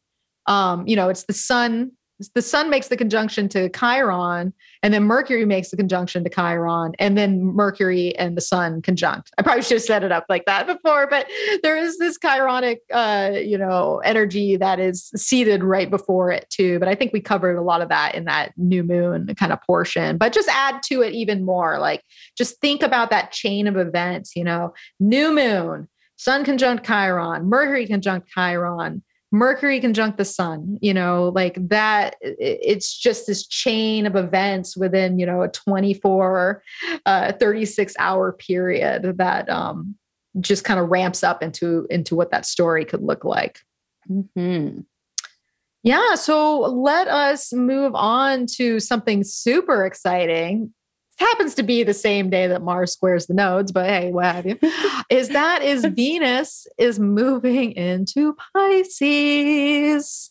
Ooh la la. I know. April 5th, Tuesday, we probably wake up and we have, then all of a sudden we're like, oh, relationships just got no. I don't know. I, am excited for Venus moving in. She's my time lord right now. Uh, Me too. yeah, yeah, you too. I, we're probably both counting down the days. We're like, would you get away from Saturn? Can you just get into Pisces already?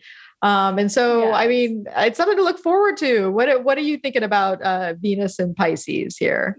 Yeah, I think um, you know, speaking as someone who's in a long term relationship, I feel like, and I know you are too, like Venus and Aquarius, I kind of like get nerdy and I kind of get in my own thing. And like my husband and I might, when we connect, it might be like more up here, you know, like planning and stuff. But I think Venus in Pisces is more magic. It's enchanting. It's romantic. And so that's that's what we need too in the love department. We need that sort of um, dreaminess that um, the the magical enchantment, if you will. So I think Venus and Pisces is a good time to create intentional space together, whether mm-hmm. that is planning a trip, a little magical getaway, doing something romantic. Um, so, yeah, I, I think Venus too is a planet that really um, has respect for the arts. And so, Venus in Pisces is just a beautiful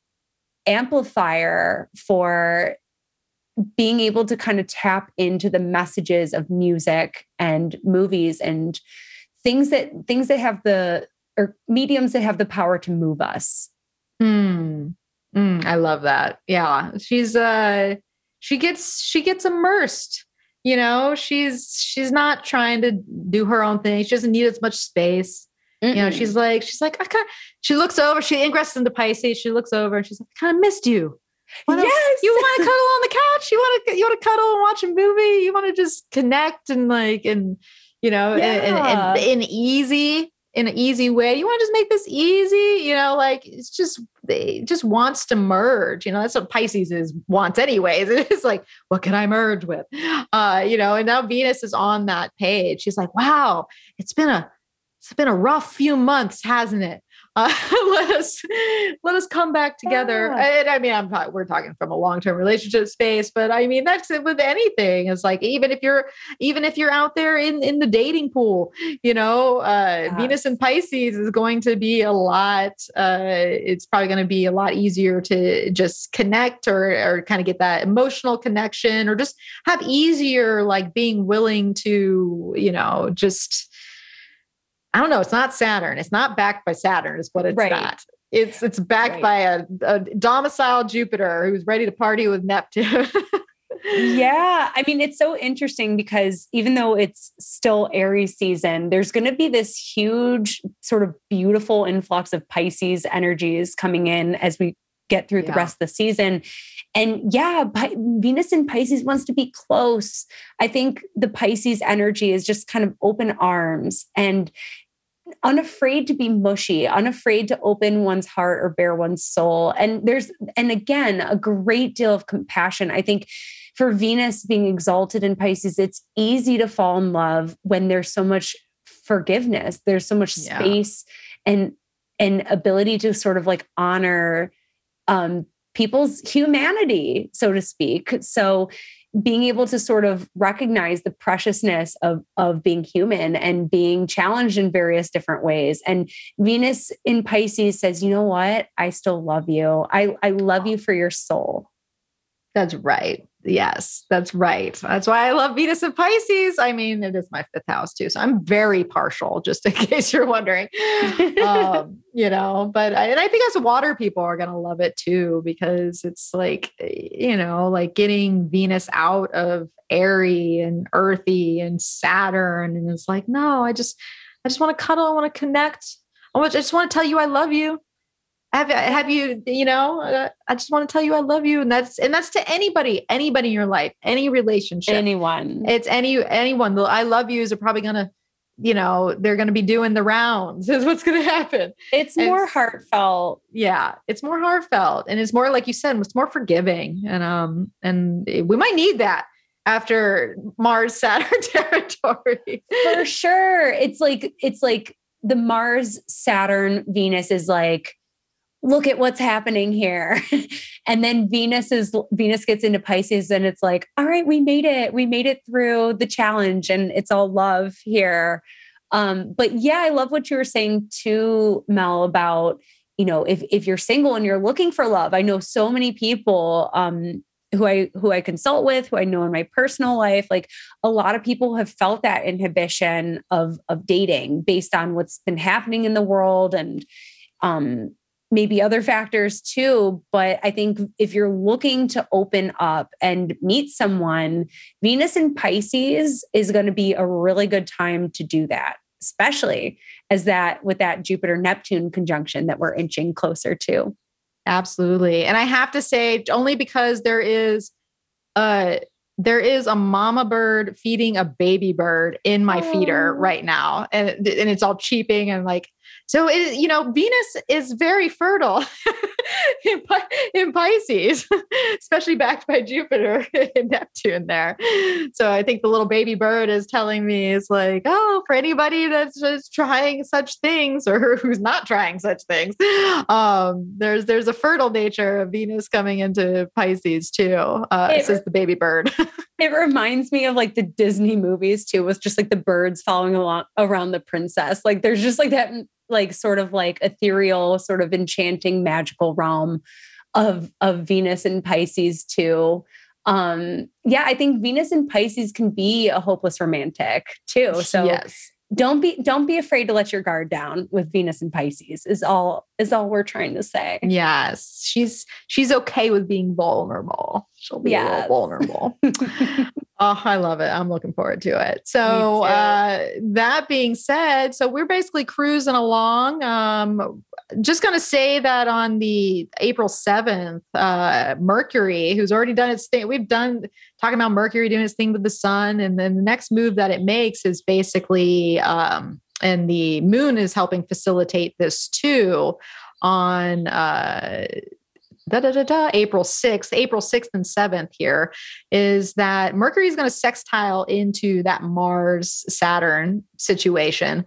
Uh, and the moon's going to light that up too. So a lot of the, you know, the Mars Saturn energy that we were talking about earlier and the decisions and, and yeah. reaching this new point of like motivation around uh, a goal that we might be working towards there, you know, Mercury's helping to tap that in, give that new excitement, that inspiration. The, the moon in Gemini has full of ideas like, oh, I see it like this, or it could be like this or like that. And so I feel like April 6th, Wednesday the 6th and Thursday the 7th can be very heady, but in a good way of like, yes. Yeah. Quick so, decisions, quick decisions for very sure. quick decisions. Um, yes, absolutely. But I think, I think in a good way. So just yes. want to throw that. So if you do need to make some quick decisions or you need to do some brainstorming or work out some ideas or flesh some, uh, you know, things out, uh, that seems to be a really good time to do it. Um, so that basically brings us into we have our first quarter in cancer at 19 degrees of cancer um, which uh, is, is so we got another cardinal first quarter. We're pushing off from a cancerian space. Uh, any cancer any cancer message uh, to share there? Um i mean not particularly. I i think yeah, like you said, this is the point in the cycle where we're taking action. We're taking action here. Um, so taking yeah. action and from Aries season. Aries season. I think I think if anybody needs to take action, especially on a home front space or with a family issue or um, even like food related and things along those lines or their children or something, it seems like a because uh, I know a lot of people are moving right now, um, or I'm, I mean, I'm looking to move. I know some people that are actually physically moving at that time. So just in case you, if your story falls into there, uh, April 8th, you know, and that, that, um, weekend there's basically kind of that activating energy just in general um because then what happens is you know mercury is speeding along like we already talked about it's almost out of aries at this point it's only been a very short period of time.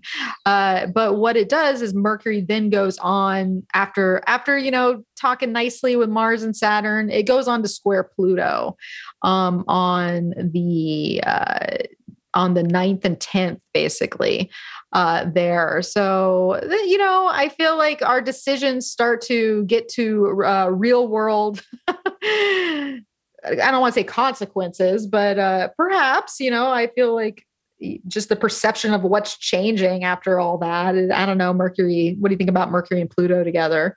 I think about it like a detective. Like this is a discovery transit. Like we're finding mm. something out and being that it's in a sort of a friction creating square, there's might be something unpleasant that or something that we need to work through or problem solve. Something might come to light that we're like, "Oh, what do I do about that?" So, yeah, um that's a little bit about but I think also Mercury square Pluto can be really good for research and investigation. So anything like if there's anything that requires a lot of stamina in terms of writing or researching, this this is a good one to do it on. Yeah, I totally agree with that. Uh, I like the idea of like coming up against something. You're like, oh, what do I what do I do with that? Or maybe I need mm-hmm. more information, or I have to make a quick instinctual decision around something that I didn't intend to pop up, but was like buried or hidden, and all of a sudden it rises to the surface and needs like some sort of active um, choice or decision making or whatever behind it. That seems like it's it's apropos for kind of the story and the lead up, because keep in mind we are leading up to a Libra full moon squaring Pluto. So there could be some sort of precursor to the Plutonian energy that is around April 9th and 10th that kind of um, aligns with that. But basically, after that point, then we got Mercury moving into Taurus, which is a mm-hmm. totally different ball game than Mercury in, mm-hmm. in, Aries, right? You know, we're moving from that cardinal fire backed by Mars and Aquarius to now this fixed Earth that's backed by the exalted Venus and Pisces. Um, so, any thoughts on Mercury and Taurus? Yeah, I think here communication, especially as you said, backed by Venus and Pisces, it can get a little bit more floral. And I think that I, all the people I know who have Mercury and Taurus, they're just really thoughtful communicators. They they are able to hold space in a very present way and really listen and and respond to what the person is saying. So i think that mercury entering taurus will help us slow down and not only become um, more thoughtful communicators but can sort of slow us down and become more thoughtful in whatever it is that we are cooking up. Mm, yeah yeah because it's it's the mind is going to be on uh, you know earthly physical real world material matters um, and it has that it's nice because it feels like it has that creative intuitive imaginative bent behind it too. So it's focused on what's real and what's right in front of you but it still has that creative impulse of venus uh, in pisces there too. So it's almost like if you need to kind of meld your your your physical world or your reality or or you have to do a job that needs creative energy behind it um and that's that could be kind of straightforward but can benefit from more of like coming from it from a more of imaginative pulled back kind of intuitive way. I think the mind will be working it, it's almost like it can focus on what is practical and right before it, but it does so with an intuitive backing where the answers just come and you're like, oh, I guess that's what it is. And then I'm going to put that in, into motion. Um, not to mention having just a much more lengthier attention span than yes. we had before, which is, which will be nice, I think. Yeah. And there's something sort of careful about Mercury and Taurus mm. too. And just being in the resourceful sign of Taurus, I think that there's, there's definitely that sort of like, you know, we could think about Mercury flying through Aries as like getting something off the ground, starting something, move some moving something in a new direction, new projects.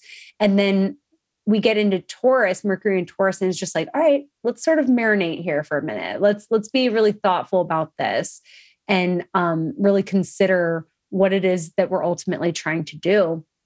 Um, yeah. And so, yeah, Mercury is going to start s- sort of slowing down here in Taurus we will eventually see Mercury retrograde from Gemini back into Taurus. That's another time. But point saying is that Mercury is just sort of slowing down here. Yeah. It's uh it's like it's like wipes the sweat from its brow and it's like, oh, that was a that was active few weeks here. Let, let, let me process this. Hold on. Let me process this. I might need a second. Yes. Um, yeah. Yes. So that's, yes, that's uh, probably how that's going to go down. But really, in the background here, or maybe in the foreground, depending, uh, we are getting very close to our April 12th uh, Jupiter Neptune conjunction, which we only kind of touched on. Um, now, of course, we can only say so much. It's like, we've uh, we've been talking for quite some time, so we won't keep you forever. But you know, uh, basically, the whole lead up to you know, like a week around, a week before, a week around. You know, this is Jupiter Neptune territory uh, for pretty much most of April, but that exact hit is going to be on April twelfth. Um, and so let's see when does the uh, let's pull this forward because I'm thinking I find it so April 12th, yeah. So I'm mm-hmm. thinking about that opposition basically on April 13th on Wednesday. And really, so if we just kind of pull it back here and we're thinking about Jupiter Neptune, we've got that first quarter moon in Cancer. Um, re- really probably Saturday, April Saturday, April 9th is probably going to be nice because we're going to have a repeat of the weekend we just had with the grand trine of yeah. Jupiter. And, you know, and it was a nice weekend. I enjoyed it. I had a fabulous time. Uh, so just know that April 9th on that Saturday when the moon is in Cancer, it's going to trine into uh, Jupiter and Neptune. So we're definitely going to feel it there. Um, and then uh, the, what was the day I said? I already forgot it. Um, there we go. And then April 14th on that Thursday, uh, well, April 16th or April 15th, April 4th, going back, I'm going back. Mercury and Pisces got me. April 13th, April 14th, we basically have that moon in Virgo that's going to light up Jupiter, Neptune too. Yeah. So, um, any any thoughts on uh it in the moment and in the bigger picture? I mean, what what would you like oh, to share about this? Tons. I mean, I think that this aspect it, it speaks of boundlessness and boundarylessness. So I think that I think about opening and mm. the thing that that really comes to mind for me is just like if you open your arms or just like lay on the ground with your arms open, there's just some there's just a quality of receptiveness here so I think like we're ready, we're ready to reemerge here. Whether what there's just something calling us to reemerge and come together as human beings and to be together. I think that this aspect is really um, commanding like a readiness for that. I think a lot of people are really feeling that. And I think it's magic too. I think Jupiter conjunct Neptune, this is magical. Um, Alexander Ruperti points out that this is the high point of Neptune's transit through any sign because Neptune's going to spend 14 years in a sign. And when Jupiter meets up with it, it's like a hyper pronounced expansion of what Neptune is seeking to do. So with Neptune in Pisces, we've seen so many we've seen a proliferation of magic and we've seen people kind of get into yoga yoga there's the yoga boom at the beginning and now there's the astrology boom. But what has happened without that container is now the impersonator accounts those dang yes. impersonator accounts. So yeah i think that that the deception quality of neptune is there. And i think jupiter in pisces is all about hope. And so, being in this dualistic, mutable sign of Pisces, there's the fish that swims up and the fish that swims down. And so, I think like the celebratory and the enchantment and the unity qualities are sort of informed by that other Pisces sort of experience of sorrow and heartbreak. Mm. And so it's almost like what we've all been through uh, collectively. Again, we have the South Node in, in Scorpio sort of reminding us that we've been through a collective trauma and but look at look at how how much better it feels to um be in a gathering with 10 people. You know what i mean? Or or to be to be on a beach where you see a lot of people. It just like there's something so heartfelt and so um like beautiful beautifully humanistic about togetherness that i think that jupiter neptune will tell about and i think too with it happening on a macrocosmic level in the world i think that um you know you see these feel good stories of you know the russian soldier who who surrendered and the Ukrainian people are like hugging him and offering tea and a phone call and he's calling his mom. And so you see stuff like that and you're just like, dang, like people, people really mean, can really mean well. And so, yeah, I think that there is that like uplifting quality of, of Jupiter, Neptune that just sort of dissolves borders between us. Mm, absolutely. Uh, and one, well, and one of the things I think of as like kind of the biggest border, and when we're talking about the collective trauma that we've been under, and uh, and different collective traumas that we continue to uh, perpetuate with. Um, Certainly.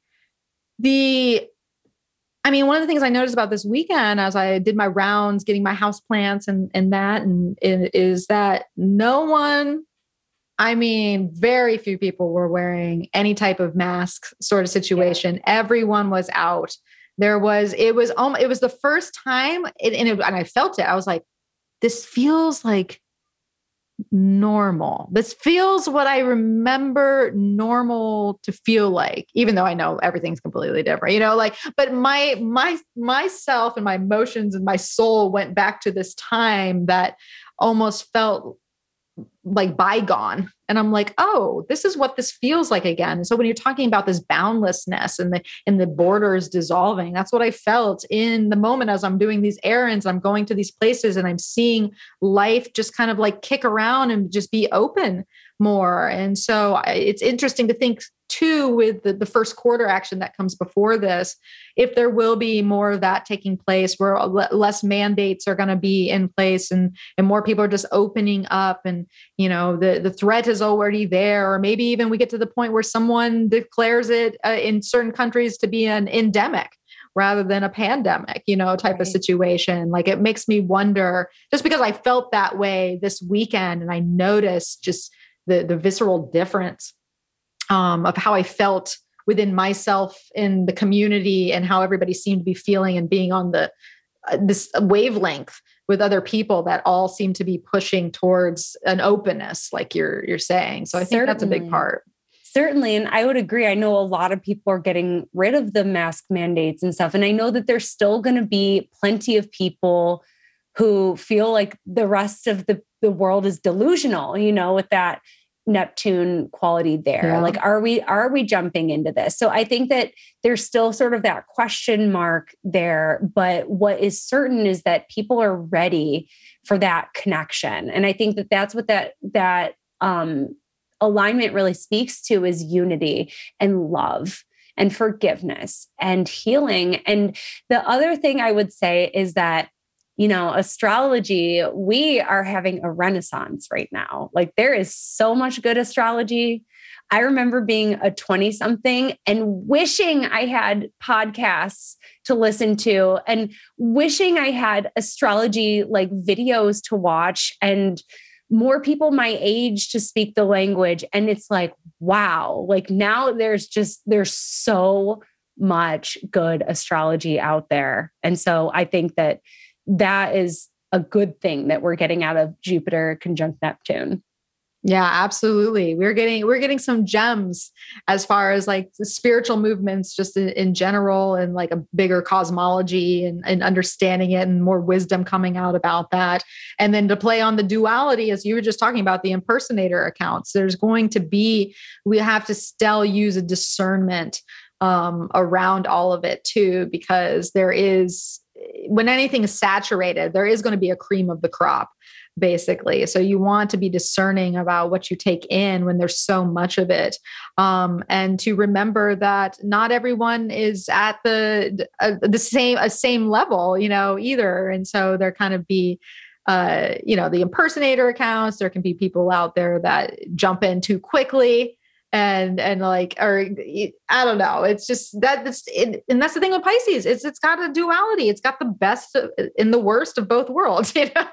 Yeah essentially so I, i'm totally there with you on like just all that you know because really the rise and tony and howard and i were talking about this on a podcast once and the rise of astrology coming to the forefront was um really jupiter in uh scorpio. So think about it like jupiter mm-hmm. trining in from another water sign and that being uh, kind of like the call that brought a lot of you know the rise to get to this conjunction point right? To from water water water trine to water water conjunction. Um, mm-hmm, and here yeah it's it's interesting to to look at but definitely beyond the and spread the let people know about the kind of impersonator thing. Like i have a feeling it's going to run to a head at this point. Like uh, it's probably going to get real bad here. Um, but hopefully, I'm thinking we can probably turn the page uh, somehow once the you know because it's not like Jupiter. This is a one stop grand conjunction. It's not Jupiter. Ain't, Jupiter ain't coming back to Neptune. It's just yeah. And like because this is happening in Pisces, where Jupiter has rulership and where Neptune is quite comfortable. Yeah. You got to think that like there's some really good things that are going to come out of this but you got to you got to stay vigilant because neptune is is hypnotic. So um, yeah. um, we'll very often see what we want to see. So but i think it, it's powerful for inviting back a soulfulness to life. Yeah. But it makes me think too about like um uh, divine detours of sorts because like I had an impersonator account a couple weeks ago and I was able to lu- luckily nip it in the butt because don't mess with Scorpio rising. Capricorn moon? No I am going I will find the way to take you down. Um so it only happened for like two days but you know it was a interesting uh I guess coin this term or not coining the term but use the term blessing in disguise. Yeah. um is that it brought a lot of like uh, clients that I hadn't talked to in a while that, uh, you know, this person impersonating me reminded them of me uh, booking consultations and like, you know, so it was an interesting, I was being impersonated. um, but it actually brought people that were like, oh yeah, I need to talk to Mel. Uh, you know, it's been a second and like, so it's it's funny how that works, you know. Yeah. So there, there could absolutely be blessings in disguise for something that is not like the deception, but it actually brings you, you know, something that's yeah. I mean, you're reminded of the community that you're cultivating because people are like, "Don't worry, I got you. I reported them," and you're like, "Oh, yeah, we're we're all together here." And I mean, it obviously pay attention to this time frame too for some fantastic music film oh yeah. uh art poetry you know any type of like visual imagery representation like i have a feeling this is going to there there'll probably be some key pieces of um uh, from the from the imaginative self that is born during this time that we look back on and remember remember that hit movie of April 2022, or you remember when that quintessential album came out in April 2022? Like I feel like there's there's some of that brewing uh, as well. Yes. Yeah. Well, so that's uh, that's Jupiter Neptune in a nutshell, uh, mm-hmm. basically here. Um, but wanna, so let us, yeah, go ahead. I was just gonna say they want they want us to feel lift for sure. Um, so I will take that. I will. I want. I want that too. I want that too. Jupiter Neptune. yes, trust me. Um. So, well, speaking of the Pisces action, right? You know, on the 14th, we got Mars moving into Pisces now. So Aries season takes a little bit of a of a change. Uh, Mars has gone away from Saturn. Mars has gone through the bear, the the bending of the nodes, and on the 14th, it is um, in Pisces now.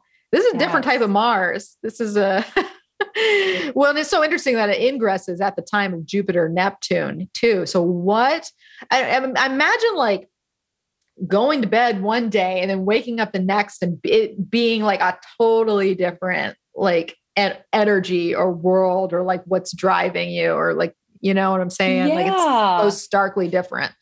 Yeah, I think that yeah, like Mars in Pisces is definitely more of like a compassionate warrior, you know, who wants to champion um, or help sort of uplift the underdog a little bit. And yeah, Mars Mars in Pisces definitely is motivated by um, issues that that matter to them in a heartfelt space. So, however that speaks to you and your value system um, yeah, Mars is going to encourage you to sort of fight for that. Because again, we're in Jupiter territory. So, what do we believe in? And there's something definitely compassionate and heartfelt there. And I think about Mars in Pisces and social justice. This is something that we we see a lot, and we saw it two years ago um, with the George Floyd protest. That was right when Mars had also entered Pisces, and so people came out of the woodwork. People came out of quarantine to to hit the streets and to fight for this these issues that that matter you know to to not just us but um the collective. So um yeah so yeah i think that mars and pisces is definitely um it's less rigid than it is in aquarius for sure Absolutely, absolutely, and and I don't even know if there's a there's a ridge on it with Jupiter conjunct Neptune backing it. It's almost like we go from this like kind of structured space to all of a sudden fight, fighting for openness too. You know, that's the thing as we as we get a taste of you know life moving uh, on and and getting more space, not space in the Aquarian way, but like not it's almost like we're getting room to breathe if that if that makes it any sense because it's under it's out from under the restriction of the of saturn it's seeing the openness uh, in the expanse of Jupiter and Neptune. And Venus is there too. It's like, come on in, Mars. The the water's warm, you know. like, yeah, yeah. And Mars wants to create space and create possibilities. And yeah, and and the other thing I can mention about um, Mars and Pisces. I feel like Mars, whenever Mars gets an immutable sign, my energies sort of scatter a little bit, but it helps to check off a lot of the lingering uh, threads on your to do list. So, Mars and mutable signs, I find is really good for just like finishing all the random little tidbits as well. Speaking as a Mars and the mutable sign, yes, it's it's uh it can get a little distracted um it, it's great at i feel like mars and mutable signs are great at finishing things but you got to know it's not a linear it's never linear it's like no. sometimes you have energy from it for it sometimes you don't sometimes you're in it and then you know a bird flies to your feeder and then you're distracted doing something something yes. else you know and especially with mars and pisces it's like sometimes you'll you'll be inspired and you'll have the motivation to do something and you'll be in the flow and then other times it's just not there and you're tired yeah. you know you, you don't have it in you and so it's learning to kind of uh, you know to, to, use the surfer term to kind of like ride the wave you, you know you got to find your your flow within it get it when you get it ride it ride it to the crest stay on the board but when it's not there like don't fight the wave either because yes. there's there's it's kind of gonna ebb and flow um, and if you want easier, easy action, uh, you just gotta kind of tap into when that's gonna happen. But yes. I, yeah, I really have a feeling it's gonna, you know, at this point, uh, the sun is already at like 25 degrees Aries. We're getting to the end of Aries season, mm-hmm. but the mm-hmm. last couple days are an interesting vibe because you know now we have this Mars and Pisces, which leads us into the full moon yes. on Saturday the 16th, which we've already said a few times, um, is going to have a uh, T square with Pluto there in Capricorn. Um, and yeah, but but it's interesting how both the sun and the moon's rulers, you know, Mars and Venus, are now both kicking in Pisces. they're together and they're pretty happy. They're pretty happy there too. They're both they both have dignity in Pisces. So, yeah, that's looking good. In yeah, that regard, in that it, regard, it is. It is. It's so well, it's so interesting to add the Pluto component to it too, because you know, to me, Pluto always kind of brings I don't know. It, it, it always brings some sort of like change to me. It's like we know change uh, is upon us.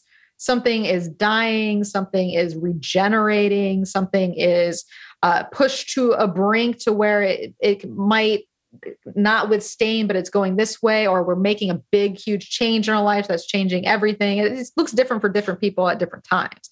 But to me, there seems to be some sort of like big change or regeneration that's brewing within it. And I don't know, change is not always that bad, de- depending, like, but there could be a lot of, uh, you know, kind of take not take to the streets. I, I I feel like Pisces is less take to the streets more than using art as a tool to mm-hmm. send a message um, mm-hmm. uh, for what they'd like to see in the world or protest or anything like that. But anyways, I'm yabbing. What what do you see in this uh, in this full moon?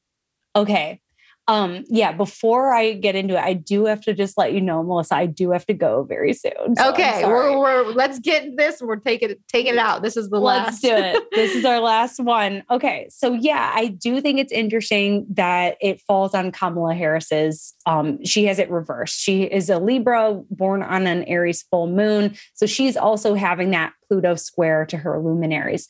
So that's something to just tuck in the back of your mind and look for and see if we hear more from her, if we see more developments in her own Pluto story, because we are in our Pluto return here in the United States, and that will be going on all year. So I think that her holding holding an executive seat, I think that we could see some developments um, with the Pluto return as um, the charts of our leaders can sort of um, fill in as a chart for the nation as well.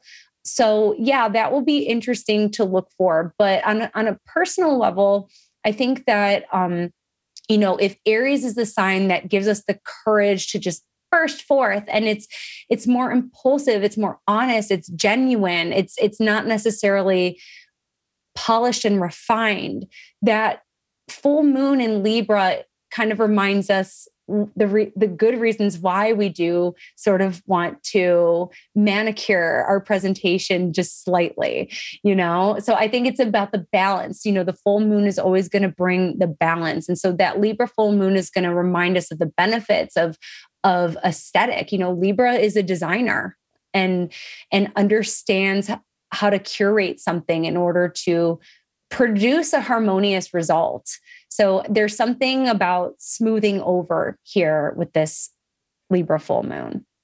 Yeah, I, I, could definitely see that and the aesthetic quality, you know, backed by Venus and in Pisces, who's sextiling into Mercury and Uranus, who are conjunct. So, you know, Mer- I feel like Venus is ta- is going sort of like next level with the the creation and the innovation and, and kind of twisting uh, reality in the box a little bit here too. So there's there's just a nice component there, especially Mercury conjunct Uranus. That's a that's a lead up to a whole other story that's starting to too. So it feels like it feels like this whole season has like it, it's it's moving from the Saturn story uh, essentially to the Uranus story with Jupiter and Neptune smack dab in, in the middle. So it's a it's a very crucial season as it usually is. But I mean, in this one, just overall, you know, um, and when we talk about, uh, just have to say, I mean, it's no brainer, but Libra full moon, this is definitely an I versus another you know type of thing. These we, are we talking about relationships things coming to a head and all that that this is definitely a big a big point for that too. But it could also be just how you're where you're in in union where you're going the new ideas that are coming in with mercury and uranus the merging together making changes from that. Um, and so it's it's got it, it's i feel like it has more ease and it has more crunchy um, yeah. But there's a little bit of that there. And the other thing too is that sometimes, you know, with this Pluto component, it can add a great deal of intensity. Yeah. And while the the full moon in Libra might desire to polish or make peace, sometimes we have to excavate the what's underneath in order to really have that sense of peace sometimes we need to confront what's really what's really going on what's really inhibiting um, you know, between where we are and where we want to be. And so there may be that need to sort of do that deep dive or excavation in order to get the results that you want. Absolutely. That's and well, and that's perfect for the way uh, Aries season eh, like lays it itself out because essentially you know the sun squares pluto the you know the next day or closely after that the you know mercury conjuncts uranus. Um, so these are those conversations that come up to change things. These are the you know the intensity that needs to come up so that the page is turned so it's like it's perfect. It essentially leads us into uh, eclipse season. Um, so it, it's big whatever brews here. Um, so it could be intense but in, in a way that fits where everything is going. So, um, that being said, Catherine, if you had one word for Aries season, what would it be? I want to say surprises. That's just what is just in, instinctively coming to me, but we'll see. I like that. I like surprises. I think of, uh, I, I, feel like I'm coming back to an old one with Nike and like, just do it. Just, yes. just do it. That's three words. That doesn't count, but, uh, but I like surprises. I'm bank I'm banking on that. I would I would love it to be surprises. I mean, we didn't talk too much about Uranus this month, so I don't know why that word is coming to me, but we'll see. well, we are ending on Mercury conjunct Uranus. So maybe that's yeah, what I'm picking up. I think that's what you're picking up. Maybe that's the end of the word. That's the word for the end of the season there. Yeah. Um, I love it. So all right, Catherine, where can people find you? What do you got going on? So, I've got several speaking engagements coming up in the near future for some various NCGR branches. So, if you're curious in hearing some of those lectures or presentations, you can find me at catherineurban.com. That's Catherine with a C, Urban with a U. And I'm also booking consultations. So, if you would like to have a one on one session with me, that's where you can find that. And I'm on all platforms at Astro Catherine. All right, perfect. So um, I'm going to leave all of Catherine's information there over on my blog post on energeticprinciples.com. Uh, you can also find me on Instagram at energetic principles. And I do want to say that I am doing, uh, and I probably said this in the beginning of the podcast, that I'm doing a uh, little free webinar uh, slash mini workshop with Christina Caudill on the uh, equinox here on the 20th. It's going to be at 9 a.m uh, Pacific, uh, 12 uh, noon Eastern, and it's called Activating Your Aries Mission. So we're going to look into the equinox, but we're going to have, um, you know, we're going to, put, how can you activate this for yourself and what does that mission look like? And so you can sign up for the reg- registration to get the Zoom link in the description below. Uh, and there will also be a PDF uh, with uh, our nine activating items for you to download as well. So come join us. We'd love to have have you. Um, and yeah, so I'm excited about that. Um, and all right, so if you like this program, you want to share it with a friend, you know, leave a review where you listen to it, uh, shoot an email over to someone who might like it, you know, because sharing is caring. Um, and yeah, so uh, Aries season, here we come. Thank you, Catherine, for joining me. It was a pleasure to host you again. Thank you so much, Melissa. Always a blast chatting with you. All right, everyone. Well, thank you for tuning in with us for this long round of Aries season. We wish you the best with all that is going on. Uh, and as always, may the stars be with you.